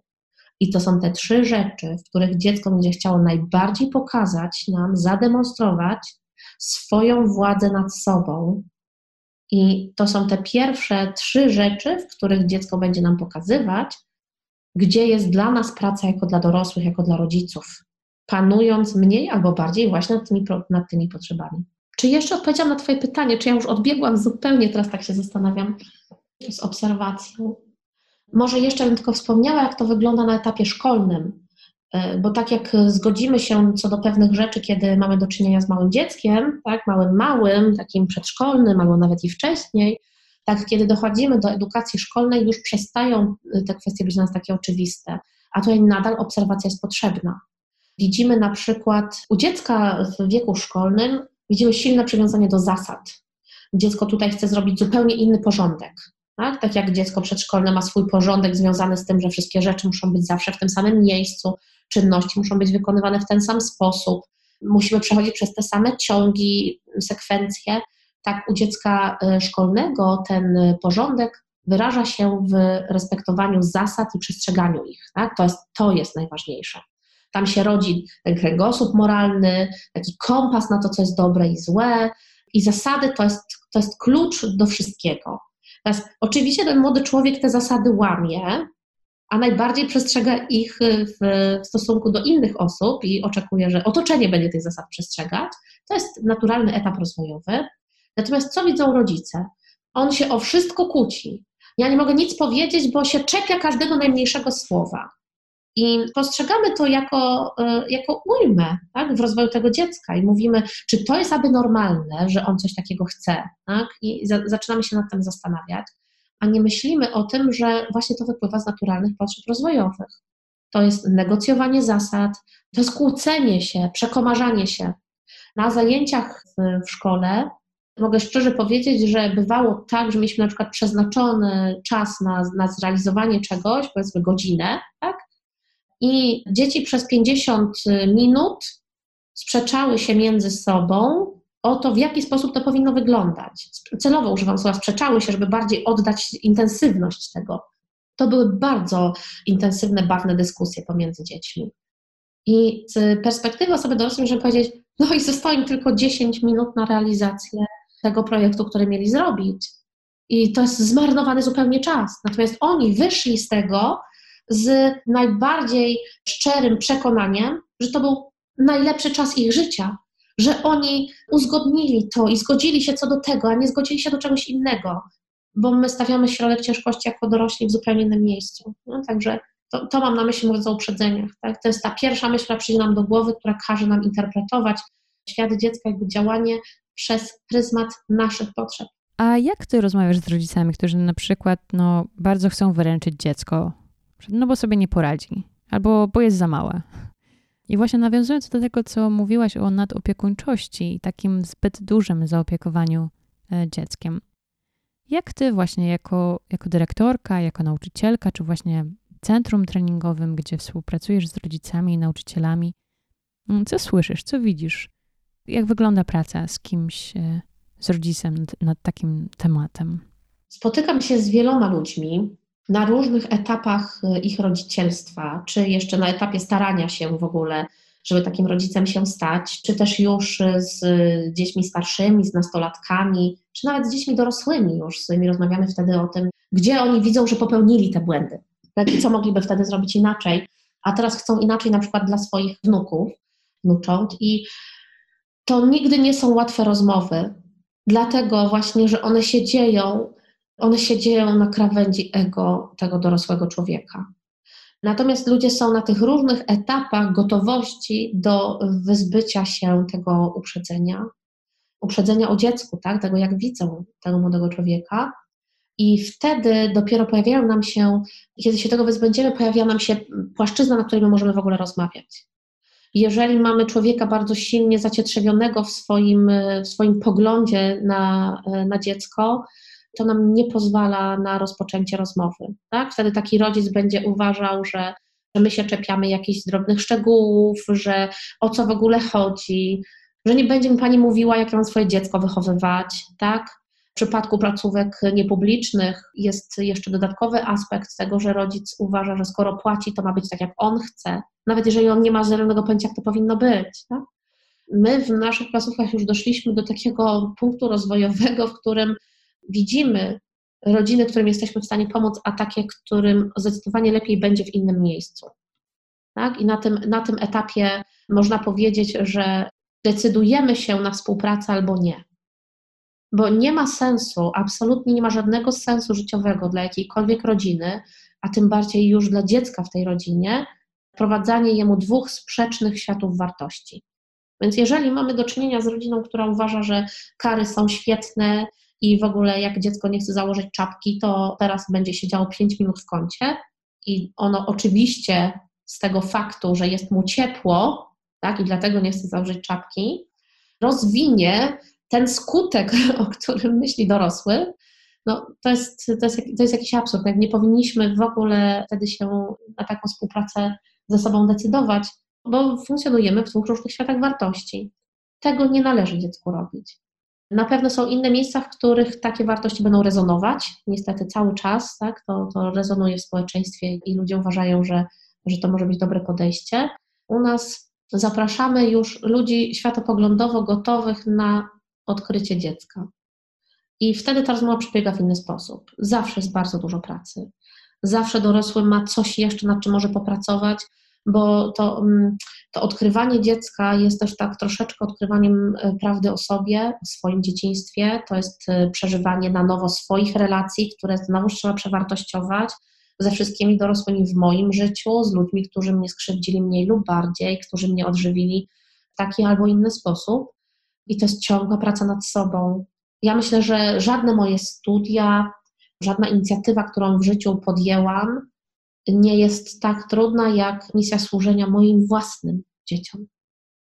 Nawet nie dzieciom innych ludzi, tylko moim własnym. I to jest, to jest, to jest ogromne wyzwanie, no, które właśnie tworzy takie warunki, w których no, ciężko może być rozmawiać z rodzicem, ciężko może być zobaczyć jakąś prawdę o sobie samym, bo, bo tak naprawdę, powiem Ci szczerze, nie ma problemów rozwojowych z dziećmi. Ja przynajmniej się z takimi problemami nie spotkałam w przypadku dziecka zdrowo rozwijającego się, tak, w normie rozwojowej, nieobciążonego żadną niepełnosprawnością. Jakiekolwiek trudności, odchylenia, zaburzenia, które obserwuję u normalnie zdrowo rozwijających się dzieci, wynikają z jakichś chorych układów z dorosłymi, tak? z jakiegoś nieprawidłowego porządku narzuconego przez dorosłych. I to są punkty, w których bardzo ciężko się rozmawia, bo dorosły nie chcą słyszeć prawdy o sobie, nie chce tej krytyki przyjąć, nie chce widzieć jej jako platformy do zmian, do generowania lepszej jakości, tak? tylko e, odbiera to na poziomie bardzo prymitywnym ataku na samego siebie. Dlatego tutaj rozmowy to jest bardzo delikatny, bardzo delikatny temat.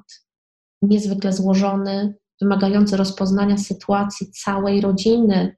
Bo im głębiej idziemy, tym bardziej się okazuje, że to, że to już nie tylko chodzi o, o tych rodziców, tu już chodzi o dziadków, tu chodzi o ciocie, tu chodzi o siedem innych grup ludzi, które mają wpływ na to, jaki jest świat życia tego dziecka. Co mogę natomiast powiedzieć, żeby to tak nie brzmiało tak nostalgicznie i, i może pesymistycznie, to to, że z moich wieloletnich obserwacji wynika, że każda praca podjęta na tym polu przynosi ogromną satysfakcję, ale ona wymaga domknięcia pewnego etapu. Tak jak przychodzi nas dziecko do przedszkola, no jest z nami przez trzy lata, to muszą być te trzy lata, żeby ten okres rozwoju dla dziecka się domknął, a tym samym, żeby rodzic mógł zobaczyć ten produkt, na który czeka. Bo on nie widzi tego procesu. Przez to traci wiarę, traci ducha, upada pod ciężarem codziennych obowiązków, organizacji życia codziennego, tak, logistyki, takich naprawdę błahostek, które zebrane ze sobą tworzą no, coś przytłaczającego ale kiedy już wreszcie domknie się ten etap rozwoju i rodzic zobaczy ten produkt na koniec, to jest dla niego ogromnie gratyfikujące. Dla etapu szkolnego potrzebnych jest tych 6 lat. I ci rodzice, którzy wytrwają w zaufaniu do swojego dziecka, bo tu nie chodzi o zaufanie do mnie, tak, jako osoby organizującej tą instytucję, tylko do własnego dziecka, że ono może być odpowiedzialne za swój proces edukacyjny, że ono może mieć całą dyscyplinę, która mu umożliwi to poznanie, to kiedy ten sześcioletni okres się domyka, naprawdę przychodzi moment satysfakcji. Przychodzi moment refleksji, gdzie widzę, że jako rodzic, pracując nad sobą przez cały ten czas, tak, dostaję teraz nagrodę w postaci tego, jak, jak widzę, że funkcjonuje moje dziecko. I, I, myślę, że tej cierpliwości, musimy mieć tą cierpliwość, musi być nas stać na tą cierpliwość, na to zaufanie do dziecka, że postępując w ten sposób, przy wskazówkach ludzi, którzy, którzy nam doradzają, jesteśmy w stanie wytrwać, żeby zobaczyć ten efekt, który chcemy zobaczyć. Zanim usiadłyśmy do dzisiejszej rozmowy, pamiętam naszą rozmowę telefoniczną, kiedy wspomniałaś o takim wątku, że inaczej ta rozmowa przebiega, gdy rozmawiasz z mamą, z kobietą, e, która przychodzi sama na takie spotkanie, a inaczej taka rozmowa wygląda, gdy przychodzi para, para rodziców, czy opiekunowie, czy tato z mamą. Mogłabyś rozwinąć troszeczkę ten wątek? Bardzo chętnie. Rozmowa o rodzicach jest zawsze rozmową e, skomplikowaną, bo nie ma za bardzo jak rozmawiać, żeby nie dotknąć właśnie tego kruchego ego, które, e, które tam się gdzieś za, za człowiekiem kryje. Widzimy, że kiedy przychodzi pojedynczo rodzic do nas na spotkanie, dowiadujemy się zdecydowanie mniej o sytuacji rodziny, o sytuacji dziecka, Widzimy tylko jedną perspektywę wtedy, i kiedy y, przychodzi ojciec, to perspektywa zazwyczaj jest podkoloryzowana, a kiedy przychodzi mama, to perspektywa e, zmienia się i dochodzimy do bardzo głęboko ukrytego żalu o najczęściej dysproporcje sił w układzie tego małżeństwa, partnerstwa czy jakkolwiek.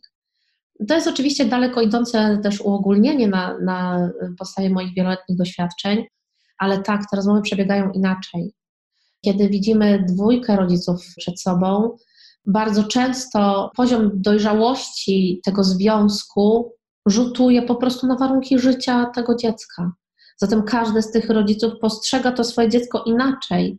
Często przepychają się nawet winą między sobą, próbują w ogóle się zacząć obwiniać o coś. Zupełnie tak, jak gdyby nam zależało na tym, żeby, żeby ustalać, kto tutaj za cokolwiek może być winny. My chcemy mówić o odpowiedzialności, a ten kontekst winy jest cały czas żywy.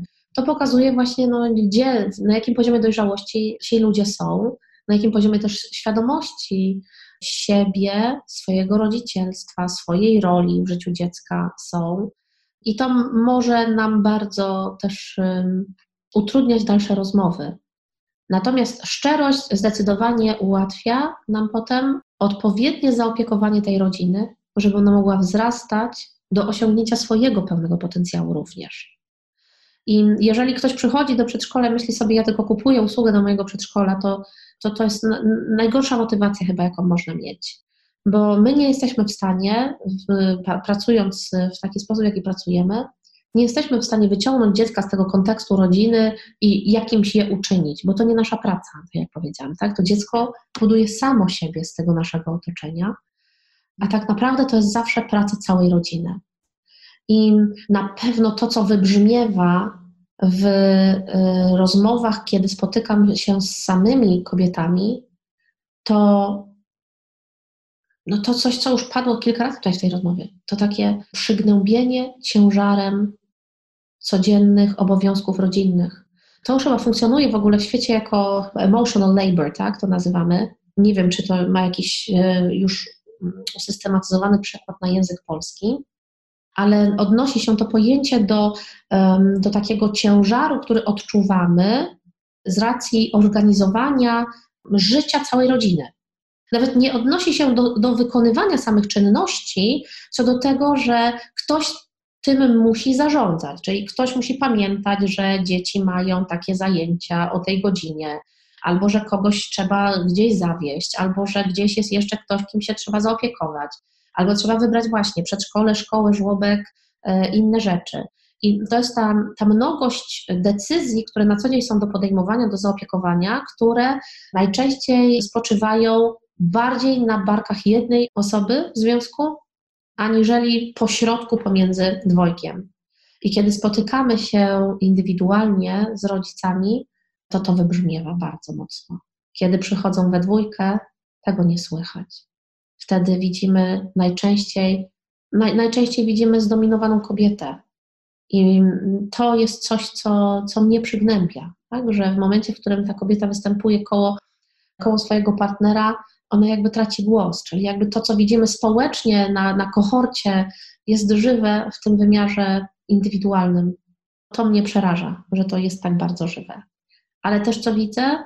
Widzę, że rodzice, którzy podejmują pracę nad, y, nad sobą dla dobra swojego dziecka, bo taka jest ich pierwsza motywacja, tak? Oni przychodzą, żeby to zrobić dla dziecka. To jest, y, to jest wspaniała motywacja i widząc drogę, którą przechodzą, widząc to, jak bardzo otwierają się na poznanie swojego dziecka poprzez akceptację wewnętrznego siebie, jak bardzo mierzą się z demonami swojej przeszłości, to jest niesamowite móc towarzyszyć im również w ich dorastaniu. I kiedy na koniec tego etapu edukacji przychodzi rodzic i mówi, jak bardzo za to wszystko dziękuję, za tą całą podjętą pracę, jak mówi nam o tym, że teraz już widzi, że to był, że przemawiał na przykład głosem swojego surowego ojca, mówiąc do swojego dziecka, że on wcale siebie nie lubił, kiedy tak mówił, a teraz już to wie, to mogę powiedzieć, z perspektywy osoby organizującej procesy edukacyjne, że to jest satysfakcja porównywalna do zobaczenia tego, jak dziecko się rozwija. A jak to jest z dostrzeganiem błędów, metod czy sposobów naszych rodziców, których my nie chcielibyśmy powielić, gdy sami zostajemy rodzicami? I jak, jak może tak pielęgnować w sobie taką świadomość, że zdarzy się taki moment, że na przykład sami stajemy się tymi rodzicami, czy powtarzamy coś, co uważamy może za błąd, może za metodę w wychowaniu, czy nawet jakiś sposób e, prowadzenia rozmowy, którego no, nie chcielibyśmy powtarzać, e, gdy, czy nie chcieliśmy powtarzać, gdy myśleliśmy o czasie, kiedy sami się staniemy rodzicami. To jest troszeczkę tak, że nie zdajemy sobie z tego sprawy ponieważ to, jacy byli nasi rodzice dla nas, czy inni dorośli, tak, byli dla nas w okresie naszego wczesnego dzieciństwa, zostało wchłonięte przez nas w sposób nieświadomy. Czyli my nie różnicowaliśmy, nie stawaliśmy nagle przed rodzicem, nie mówiliśmy, ja tego Twojego zachowania nie akceptuję i nie przyjmę go jako swoje. Tak? Tylko braliśmy to tak, jak było nam zaoferowane, z całym dobrodziejstwem tego inwentarza i wychodzi to z nas wtedy, kiedy, kiedy najmniej tego chcemy. Tak? Czyli no nie mamy też, może nawet to nie jest dobre stwierdzenie, że kiedy najmniej tego chcemy, kiedy najmniej o tym wiemy. To są momenty wzburzenia, to są te obszary, w których y, gdzieś emocje silnie dochodzą do głosu, i wtedy właśnie tak się zachowujemy, nie zdając sobie z tego sprawy. Jeżeli dorosły decyduje się na bycie rodzicem, czy na bycie kimkolwiek, jakąś, jakąś osobą, tak jakąś postacią w życiu dziecka, powinien najpierw przejść przez tą wewnętrzną transformację, żeby odkryć swoje relacje ze, z dorosłymi ze swojego dzieciństwa. Jeżeli przejdzie ten proces, to wtedy te zachowania będą dla niego świadome. Czyli nawet jeżeli do nich by doszło, to, to jest moment, w którym mogę to wyłapać. Ach tak, czyli jednak teraz się zachowałam dokładnie tak, jak nie chciałam, dokładnie tak, jak zrobiła moja mama na przykład, tak? I podejmuję świadomą decyzję wtedy, że już następnym razem nie zachowam się w ten sposób. Zakładam, że każdy dorosły chce dla tego swojego dziecka tego jak najlepiej. A skoro tego chce, to mając świadomość tego, jak bardzo krzywdzące było dla niego zachowanie tego dorosłego, któremu tak bardzo chce też zaprzeczyć, tak? nie podejmie tego zachowania, mając jego świadomość. Wychodząc z takiego y, toku rozumowania, dochodzimy do wniosku, że jeżeli ktoś tak cały czas się zachowuje, to dlatego, że nie uzyskał świadomego dostępu do tego procesu, tak? czyli nie ma świadomości tego, że powiela na pewnym takim autopilocie to, co zostało jemu zadane wcześniej. Ten dorosły, przynajmniej z takiej perspektywy y, czysto profesjonalnej, no nie powinien wchodzić w świat dziecka. Tak? To nie jest dorosły przygotowany do tej pracy. Stąd też te nasze kursy, tak, to wszystko, co robimy centrum treningowym, żeby stworzyć znowuż warunki, tym razem dla dorosłego, do tego, żeby mógł w sobie to rozeznać, żeby mógł podczas tego kursu przeżyć jeszcze raz swoje dzieciństwo, i odpowiedzieć sobie na te wszystkie pytania, które się w trakcie niego pojawiają. I to też studenci mówią, tak? Mówią o tym, że teraz dopiero rozumiem moich rodziców, albo teraz wiem, jak bardzo moi rodzice zrobili mi krzywdę. I tak, ten etap obwiniania też jest bardzo ważny, tak? bo on znowuż jest platformą do wyskoku do żeby przejąć odpowiedzialność dalej. Teraz już za siebie, nowego siebie, tak? Nową siebie. I myślę, że to jest bardzo, bardzo trudny krok do zrobienia, wymagający wielkiego wysiłku ze strony osoby, która przez tą transformację przechodzi, ale niezwykle wartościowego i myślę, że porównywalnego z takim pozytywnym efektem kryzysu wieku średniego. Jak już ci wreszcie wyjdzie to przewartościowanie świata, to dochodzi już do takiego rozumienia swojego świata i siebie w nim, które daje ogromne poczucie spokoju, komfortu, bezpieczeństwa. To jest świetne miejsce do rozpoczęcia swojej przygody z dzieckiem. To jest miejsce, w którym w ogóle jest miejsce na dziecko w tym życiu. Tak? Ono nie zostanie przesłonięte takim no, niezdrowym egoizmem, tak? skrzywdzonego dziecka, które ma to bardzo mocno nieuświadomione. Przechodząc powoli do naszego kolejnego wielkiego tematu, czyli edukacji i nauczycielstwa, chciałam Cię zapytać o istotę powołania, bo czytamy u Marii Montessori, że to, co ona robiła, to było jej powołanie, że tak czuła. I zdarza nam się słyszeć, że na przykład jakiś nauczyciel to jest to jest, wiesz, prawdziwy nauczyciel z powołania, albo ten nauczyciel, czy ta nauczycielka to, to miała powołanie do swojej pracy. Co to znaczy? Co to jest powołanie? I też w kontekście może osób, które myślą o ścieżce pedagogicznej, o zostaniu nauczycielką czy nauczycielem. Ja widzę w powołaniu, jako pojęciu, tak, to jak, widzę powołanie jako zbiór cech, które umożliwiają temu człowiekowi w jakiś może bardziej naturalny sposób organizowanie przestrzeni dla dziecka czy dla innych osób, które mają się czegoś nauczyć, w sposób nakierowany na to dziecko czy na tego człowieka uczącego się. Natomiast jeżeli chodzi o, o styk tego powołania z pedagogiką, bo przecież powołanie możemy czuć w wielu różnych obszarach, tak? Mogę czuć swoje powołanie do macierzyństwa, mogę czuć swoje powołanie do bycia lekarzem, tak? Na pewno w zawodzie nauczyciela jest, jest zawarta jakaś misja. Że, żebyśmy mogli mówić o tym, że nauczyciel jest z powołania, on musi mieć poczucie swojej misji w życiu innego człowieka, chcieć oddać coś drugiemu człowiekowi, musi mieć bardzo wysoki poziom empatii, żeby móc funkcjonować e, z, z innymi ludźmi chociażby. Ale jeżeli chodzi o pedagogikę, tutaj dochodzi do głosu jeszcze jeden aspekt, który bardzo mocno wybrzmiewa w wielu społeczeństwach, w których zawód nauczyciela nie jest zawodem prestiżowym. To nie jest zawód, który, który identyfikujemy jako wiążący się z szacunkiem społecznym, to jest jakiś mit, w, którym obracają się e, nauczyciele, którzy próbują gdzieś tam, że tak powiem, wykreować autorytet, żeby to było, że o, e, nauczyciel, zawód zaufania społecznego, no jak najbardziej zaufania społecznego, no ale czy szacunku? Tutaj już bym chyba pozostawiła znak zapytania. Na pewno wyraz tego widzimy w wynagrodzeniach nauczycieli, w wynagrodzeniach nauczycielek, tak? W tym, jak proces edukacyjny jest e, postrzegany przez świat zewnętrzny. Uważamy, że edukacja jest najmniej warta na początku życia dziecka, a najbardziej warta pod koniec. To jest dokładne zaprzeczenie możliwości rozwojowych człowieka. To właśnie im wcześniej w naszym życiu jesteśmy, tym więcej się uczymy i tym bardziej ta edukacja jest znacząca.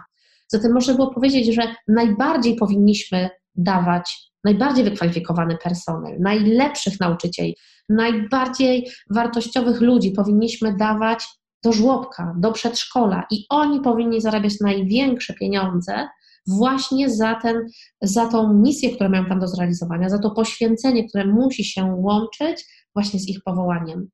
A jak najmniej na późniejszych etapach edukacji, a już szczególnie na studiach, jakby patrząc na ten odwrócony model teraz, tak, Myślę, że na pedagogikę powinny się wybrać te osoby, które ewidentnie dobrze czują się w relacji z dzieckiem, w relacji z drugim człowiekiem, bo przecież pedagogika wcale nie musi być tylko i wyłącznie skierowana na młodego człowieka. Mamy andragogikę, tak, która mówi o uczeniu się dorosłych.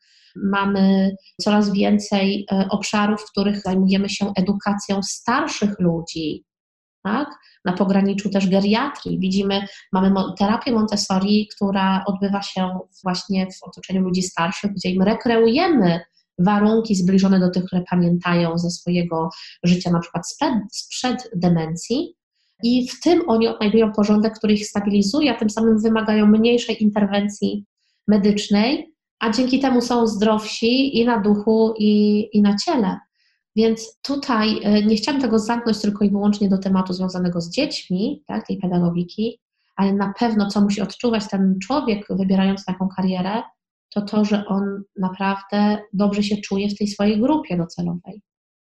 Jeżeli ktoś nie lubi trzylatków, no na miłość boską niech nie idzie pracować do przedszkola, żeby udowadniać tym dzieciom, jakie one są złe, bo on sam ich nie lubi. Tak? No, to się tak nie powinno odbyć w ogóle.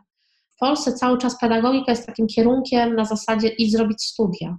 Cały czas jest silnie sfeminizowanym kierunkiem, na który idzie najwięcej kobiet. I to jest tak troszeczkę, mam wrażenie, że te nasze wybory życiowe, czy dotyczące pedagogiki, czy jakichkolwiek innych obszarów naszego życia, czy związanymi ze studiami, czy innych, są takie troszeczkę wypchnięte przez społeczeństwo z nas.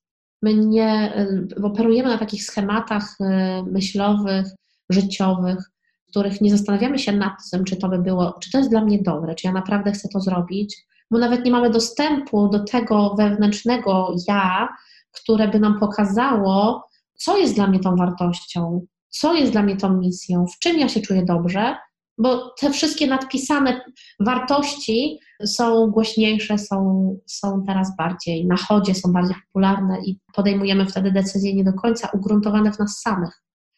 A myślę sobie, że wcale nie ma przecież nic złego w tym, że ja mogę czegoś nie wiedzieć, że ja mogę nie wiedzieć, czy ja chcę być nauczycielem, że ja mogę nie wiedzieć, czy kim w ogóle chcę być w przyszłości.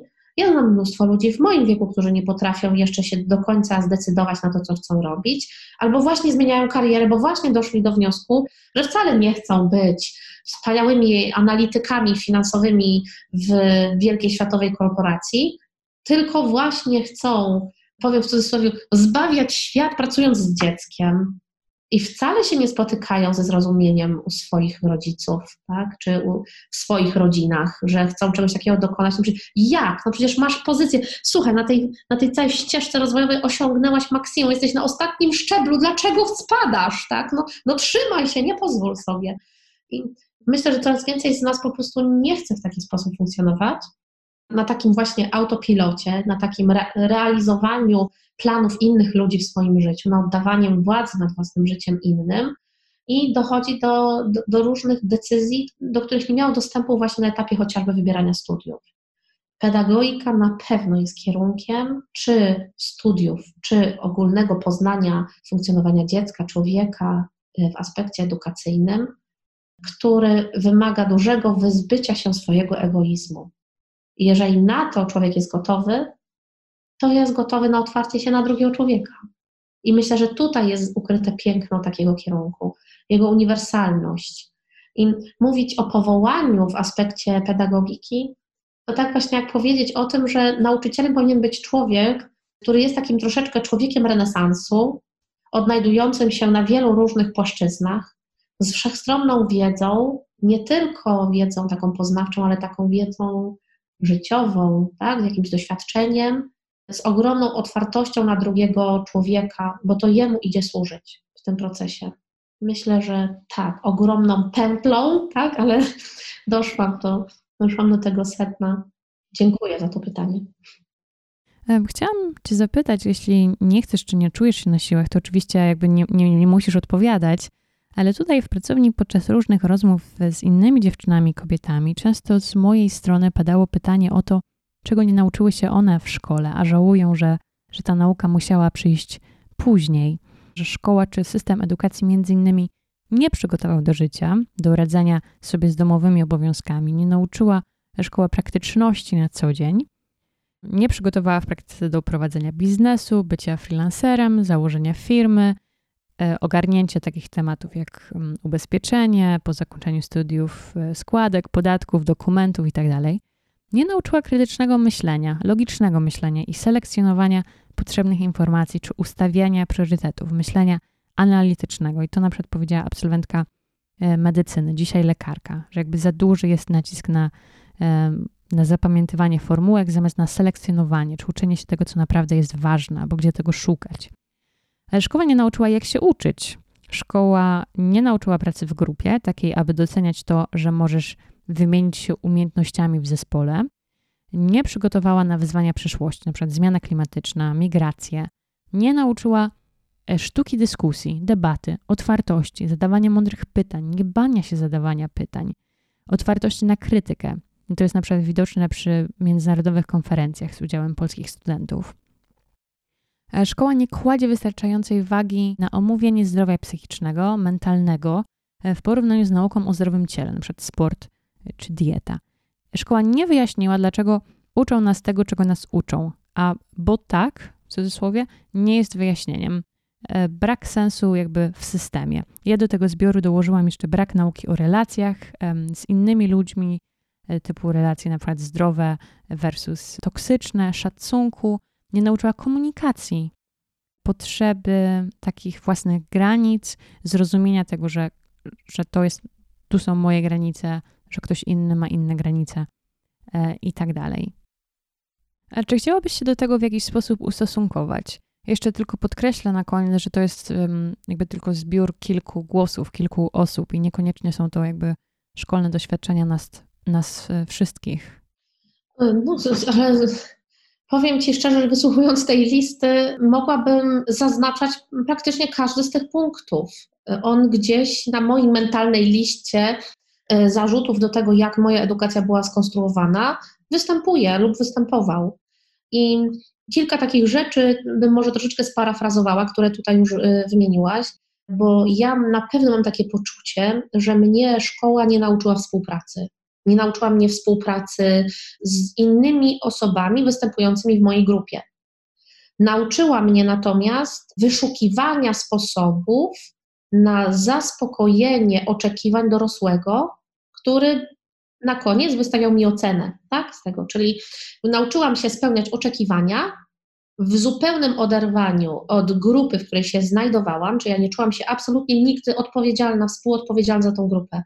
Paradoksalnie, będąc nad wiem, przewodniczącą klasy, to jest jakiś fenomen po prostu edukacji tradycyjnej w takiej, w takiej konstrukcji, w jakiej jest, że spędzając ze sobą większość dnia, ludzie są sobie tak bardzo obcy. Dla mnie tym, tym bardziej bolesna ta realizacja, że spędziłam z, z lata swojej edukacji na zaspokajaniu interesu nauczycieli. Tak, bo będąc dobrą uczennicą, tą piątkową, szóstkową, która nigdy nie sprawiała im trudności żadnych, tak, wychowawczych, edukacyjnych, ja po prostu byłam dla nich mniejszym obciążeniem, dzięki czemu mnie lubili, a ja w ten sposób zyskiwałam ich, zaskarbiałam sobie powiedzmy ich sympatię. Ale nijak się to miało do mojego procesu edukacyjnego.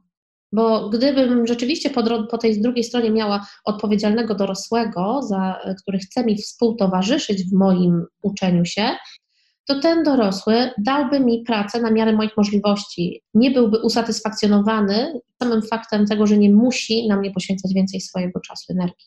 Mówię o tym jako o współpracy z moimi rówieśnikami, ale rzeczywiście dominujący, kon, dominujący kontekst jest ten, że ta edukacja w ogóle nie była nakierowana na mnie tak? Tylko ja bardzo szybko rozeznałam się w tym, jak ten system zahakować, że tak powiem kolokwialnie, żeby przez niego przejść z no, maksymalną korzyścią również dla siebie, bez niestety kontekstu współpracy. I tutaj bardzo mocno żałuję, ponieważ każdy z nas, kto jest w tym okresie e, edukacji szkolnej, tym szóstym, dwunastym rokiem życia, to jest czas, kiedy my zawsze lubimy do naszych rówieśników, my zawsze chcemy z nimi coś robić. Ja pamiętam, ile mieliśmy inicjatyw, w które chcieliśmy się wspólnie zaangażować, a jak mało było pedagogów, którzy chcieli to wesprzeć. Ja pamiętam takie pojedyncze przypadki, gdzie na przykład mm, mieliśmy, mieliśmy pomysł, to było w czwartej klasie, dostaliśmy nowego, nową wychowawczynię i mieliśmy pomysł, że nie podoba nam się okno, za którym jest krata, to zamalujmy to okno plakatówkami i te tam maziaje, które będą, to przynajmniej jakkolwiek niewprawne, tak, namalowane ręką dziesięciolatków, to przynajmniej zakryją te kraty. I jakie było to cudowne, że te, ta wychowawczyni na to pozwoliła, tak, że takie coś można było zrobić. Ale to są epizody. I to się wydarzyło pewnie tylko dlatego, że była to nauczycielka odpowiedzialna za plastykę. Gdyby to była polonistka, czy tak samo dobrze podeszłaby do tej inicjatywy? Szczerze wątpię. A o dyskusjach, rozmowach, debatach, tak jak tam wspominałaś, w ogóle nie ma mowy. To jest, y, nie, nawet nie wiem, gdzie człowiek ma się tego nauczyć, bo w szkole na pewno się tego nie uczy. Dalej coś, co jeszcze przyszło mi do głowy, co, czego mnie na pewno szkoła nie nauczyła, to nie nauczyła mnie odnoszenia sukcesu. Ja na żadnym etapie nie otrzymałam informacji o tym, że jeżeli będę wykonywać czynności w taki sposób, to uzyskam taki efekt i żeby to było prawdziwe. Pani matematyczka tak pokazywała mi, że jeżeli dodam do siebie dwa ułamki o tym samym mianowniku, to uzyskam taki związany z jego, z, z jego licznikiem. Owszem, tego mnie nauczyła, ale mam na myśli coś mniej uchwytnego, aniżeli to działanie matematyczne. Tak? Chodzi mi o to, żeby, żeby pokazać, że jeżeli na przykład mam jakąś trudność w byciu z drugim człowiekiem, i tutaj już nawiązuję do tych pozostałych aspektów, które wspomniałaś, to jak ja mogę ją rozwiązać? To jeżeli ja na przykład trzasnę drzwiami, wchodząc do sali, to, e, to że ktoś mi pokaże, w jaki sposób ja mogę te drzwi zamykać tak, żeby to było cicho. Nie nauczono mnie, tak użyję tego słowa, odnoszenia sukcesu. Tutaj dochodzimy do kolejnej kwestii tego, że jakoś tak wydaje mi się, że się moim nauczycielom zawsze wydawało, że oni mnie mogą czegoś nauczyć. Jakby to było zupełnie oderwane od mojej woli nauczenia się czegoś. A teraz e, widzę edukację jako mój proces uczenia się, który jest tak, a nie inaczej skonstruowany przez dorosłego, który ma nad nim władzę. Ale to jest moje, to jest moja edukacja. I stąd też ten mój zarzut, że nie otrzymałam lekcji, z której mogłabym się nauczyć, jak odnieść sukces. Natomiast nauczyłam się poprzez tak skonstruowany system edukacji, jak zaspokajać interesy innych ludzi ponad własnym i jak zdobywać świetne oceny, ale nie jak odnosić sukces. Bo nawet fakt, że się dostałam z świetnym wynikiem na tak przedziwne studia jak sinologia, na które przyjmuje się, przyjmowało się wtedy dziesiątkę, dwunastkę, może piętnastkę studentów, to absolutnie nie zagwarantowało mi żadnego sukcesu. No, jakby no, mam takie poczucie jakiegoś takiego dysonansu poznawczego, którym nikt się nie zaopiekował, a który ewidentnie należał do świata ludzi dorosłych, kiedy ja byłam dzieckiem. I trzeci mój taki zarzut z tych głównych, powiedziałabym, to jest brak komunikacji. Ja nie miałam nigdy chyba poczucia, że mam komunikację jakąś z ludźmi, czy z tymi nauczycielami, czy z innymi dziećmi, które były ze mną, czy w klasie, czy w szkole. E, już sam podział na klasy tak, pokazuje, że no my się, kiedy my się możemy wymieszać z kimś innym, no tylko na, na jakiejś pięciominutowej przerwie. Albo kiedy można porozmawiać z nauczycielem? Kiedy ja mam czas na jakąś intymność z moim nauczycielem? Nie mam tego czasu. No chyba, że nabroję, chyba, że zrobię coś złego. O, to wtedy zasłużę na czas tego dorosłego. Co daje taką pośrednią informację, że no wiesz, jak jesteś w czymś dobry, jak nie sprawiasz problemów, no jak idziesz tak spolegliwie z tym nurtem, to nikt dla ciebie nie ma czasu. To jest bardzo samotne życie. I to poczucie samotności jest dla mnie bardzo dojmujące w moim procesie edukacyjnym. Nie dlatego, że to jest moja edukacja i to ja decyduję, czego się uczę, tylko dlatego, że mam takie poczucie opuszczenia przez dorosłych w tym czasie. A, a to był czas, kiedy ci ludzie dorośli mogli być kimś naprawdę ważnym dla mnie. I myślę też, idąc od tej komunikacji, że szkoła nie nauczyła mnie niczego o sobie, o mnie samej. To nie był czas dla mnie na refleksję nad tym, kim ja jestem. W ogóle. Tutaj chodziło cały czas o zaspokajanie jakichś zewnętrznych interesów, jakkolwiek abstrakcyjnych, tak? Może one były y, przeze mnie też jakby wymyślone, że ja je zaspokajam. Może takie wcale nie było oczekiwanie mojego otoczenia, ale przez fakt braku komunikacji ja nawet nie miałam skąd czerpać informacji o tym, że to nie o to chodzi, tak? Że że to jest zupełnie inaczej, że ja mogę przyjąć inną perspektywę myślenia wtedy też. I przez to, myślę, że tak, jakbym to wszystko razem podsumowała, powiedziałabym, że ten proces edukacyjny, który ma mi być, jeszcze raz podkreślę, tak bardzo wrodzony i ode mnie zależny, stał się procesem dla kogoś innego, a nie dla mnie. Tak? Także troszeczkę odeszłam od tych takich technicznych aspektów, które tutaj moje poprzedniczki wymieniły, czy które usłyszałaś już od innych osób, ale bardziej się skupiłam na tym, jakie to jest w takim wymiarze osobistym i psychologicznym też. Myślę, że to jest doświadczenie, które y, bardzo mocno rzutuje na, na moją ścieżkę pedagogiczną teraz. Tak? Ja na pewno w moim byciu nauczycielem dokładam absolutnie wszelkich starań, żeby takie sytuacje się nigdy więcej nie powtórzyły. Nie w życiu tych dzieci, do których ja mam dostęp. Och, tam jest, e, tam jest tyle wątków, do których ja bym mogła się odwołać, ale, ale może też nie jest to miejsce jakby na moją terapię. No, ja jestem absolwentką filologii norweskiej, kierunku, na którym jest, nie wiem ile jest dzisiaj, 12, 15, maksymalnie już 20 osób. I poszłam na te studia, mając wrażenie, że są takie ekskluzywne mhm. czy, czy elitarne. A też, jeżeli chodzi o moją historię edukacyjną, no to wyszłam z poznańskiej Marynki, z liceum Marii Magdaleny. Ale dlaczego takie liceum, dlaczego takie studia? Pytania typu, czy ja na pewno chcę to robić, tego się uczyć. Mam wrażenie, że powinnam była jakby lepiej się poznać przed tymi wyborami, bardziej wsłuchać y, w siebie, albo być mniej podatna na głosy innych osób wokół. A ja też wyszłam z Marynki na tych złotych tablicach nad aulą gdzieś tam wyryte jest to moje nazwisko. I myślę sobie, że wcale nawet nie miałam aż tak źle w tej marynce, bo naprawdę trafiłam na świetnych ludzi, na świetnych pedagogów, którzy potrafili uszanować moją rodzącą się wtedy indywidualność.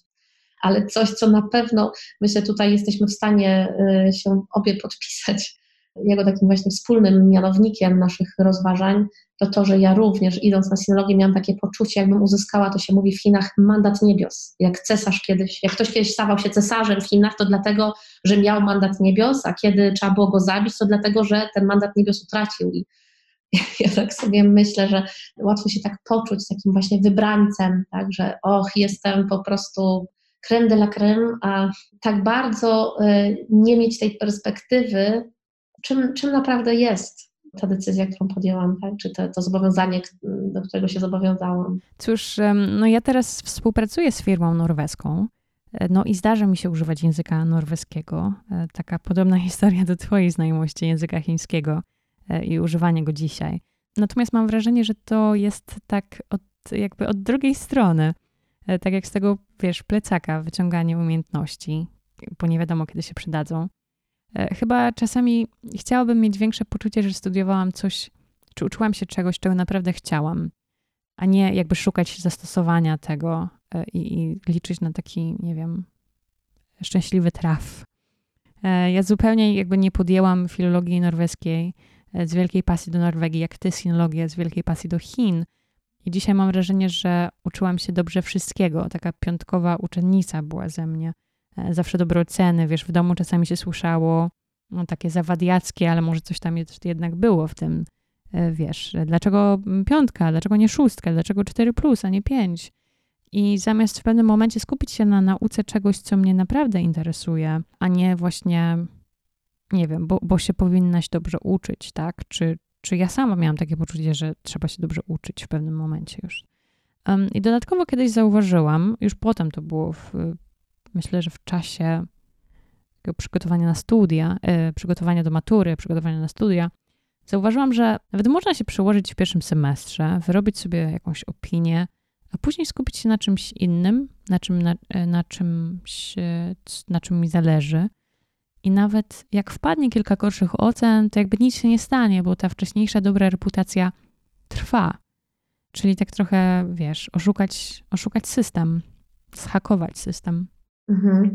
To jest, to jest niezwykle ważne, co teraz powiedziałaś, bo w tym aspekcie właśnie pedagogicznym ta konsekwencja nie tylko jako y, następujące po jakimś, y, jakiś efekt następujący po działaniu, ale konsekwencja jako działanie samego człowieka jest, y, jest fundamentalne.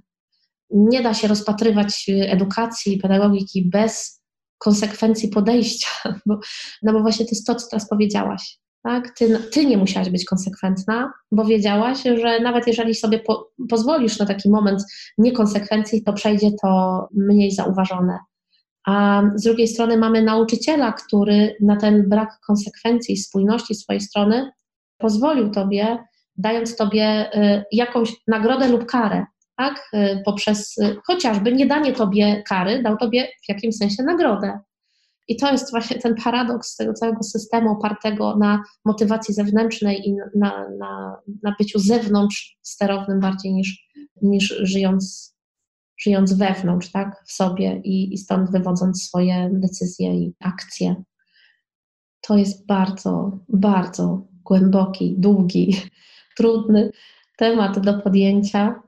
A ja bym, myślę, że ja bym Ciebie też zapytała wtedy, na ile Ty czujesz, że właśnie, że spełniłaś w ogóle to, czego było, co było od Ciebie oczekiwane, bo rozumiem, że na przykład poszłaś dalej tą ścieżką, tak? Tak jak właśnie było oczekiwane, że pójdziesz na studia, zrobiłaś to, ale czy Ty jesteś usatysfakcjonowana sposobem zrealizowania tej ścieżki? Bo z tym, z czym ja się znowu spotykam u wielu moich y, znajomych, u innych kobiet, to to, że nawet kiedy one zrealizowały ten, ten status oczekiwań, który był z zewnątrz, one wcale nie czują, że one to zrobiły dobrze. Mają takie wrażenie, że, że to jakby takie trochę nawet niezasłużone, zupełnie tak jakby kogoś oszukały po drodze. Roz, rozumiesz, o czym mówię? Jakby odwalisz naprawdę najlepszą robotę, każdy inny, na przykład mężczyzna, dostałby już za to nagrodę i e, premię, i jeszcze awans, i już w ogóle byłby, właśnie uzyskałby ten mandat niebios, a my jako kobiety jeszcze sobie dodatkowo zadajemy pytanie, ale czy na pewno dobrze to zrobiłam?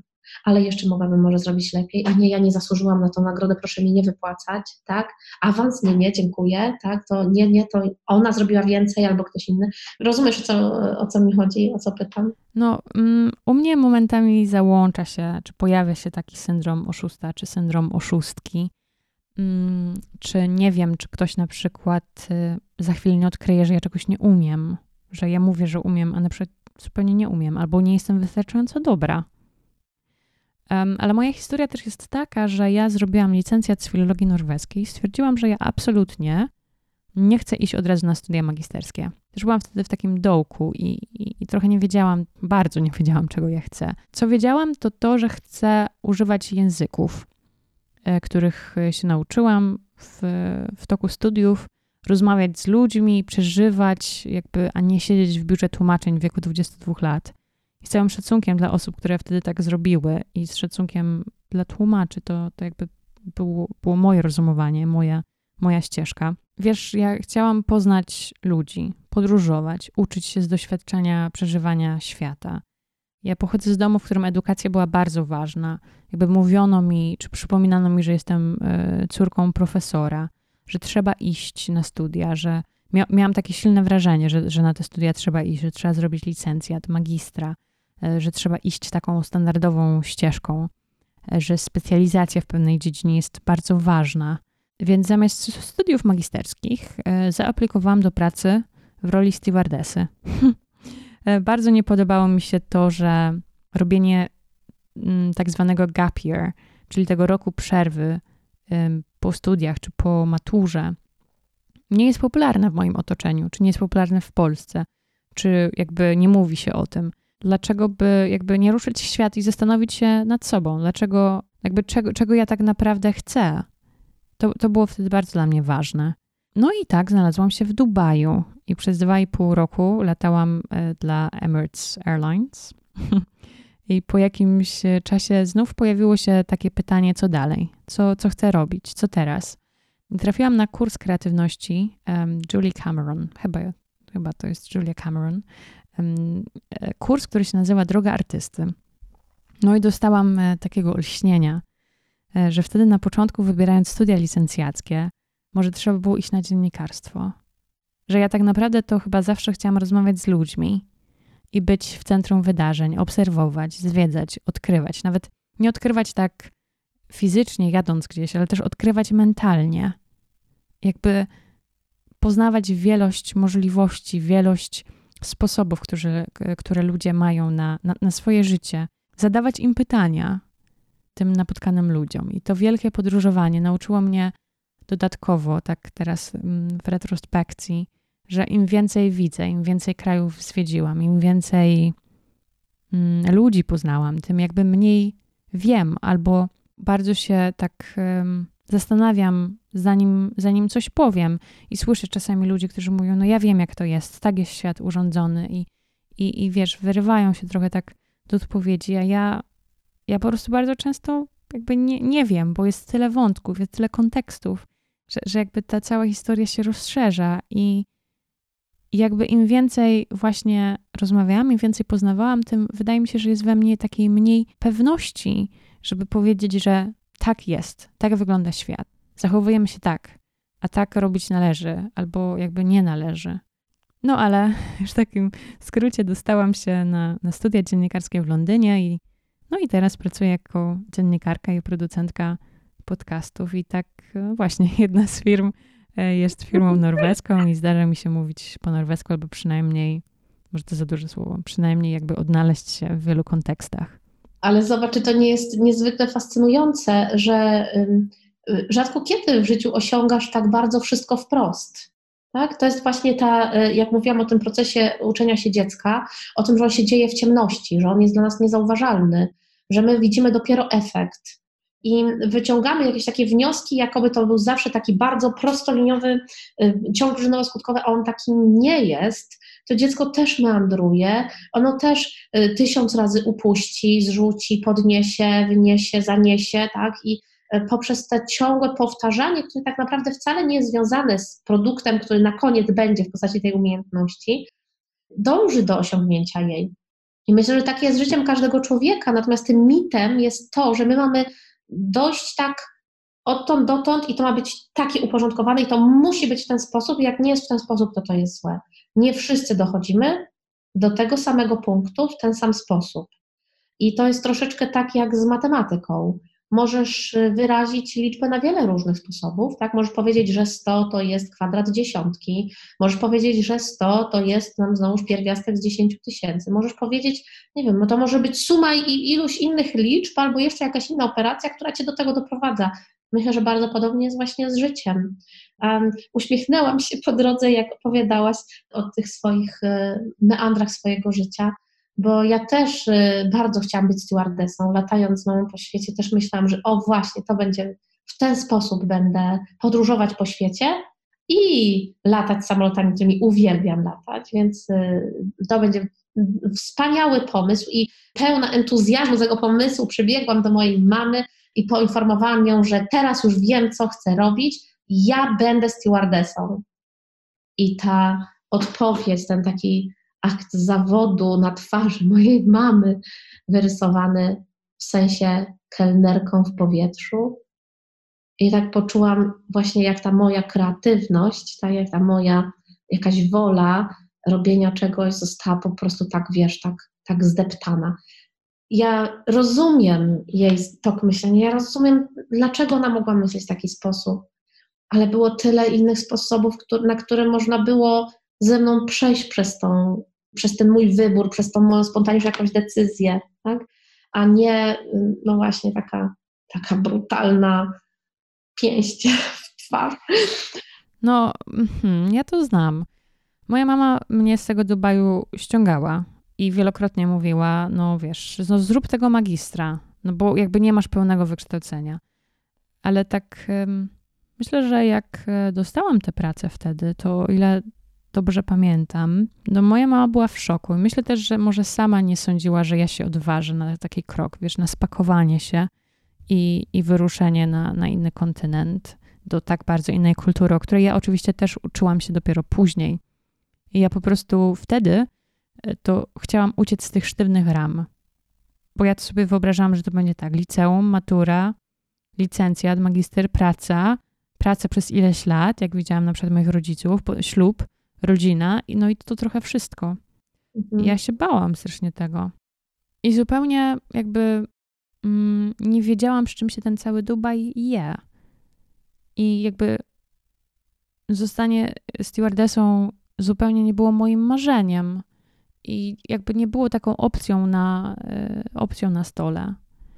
E, I jakby ja wiem, że to jest, mówienie o tym, czasami mam wrażenie, że to jest strasznie nie fair wobec takich osób, które marzą e, o zostaniu stewardessą czy stewardem przez całe życie, no ale jakby dla mnie to była, to była okazja, to była możliwość, z której jakby wyciągnęłam ile mogłam i, i, wydaje mi się, że się dużo nauczyłam i, i taka możliwość, która wtedy, kiedy ja naprawdę nie wiedziałam, e, co chcę robić, wiedziałam tylko, że chcę wyruszyć, poznać, sprawdzić siebie, używać języków, no to wtedy stawała się idealna, bo to nie jest po prostu podróżowanie jakby z plecakiem na oszczędnościach, gdzie ja ich wtedy nie miałam i, i takie ryzyko. No tylko nie, jedziesz, jedziesz, wszak jedziesz na inny kontynent, ale jedziesz do pracy, e, za którą ci zapłacą i masz mieszkanie i tak dalej. Także dość e, komfortowa sytuacja.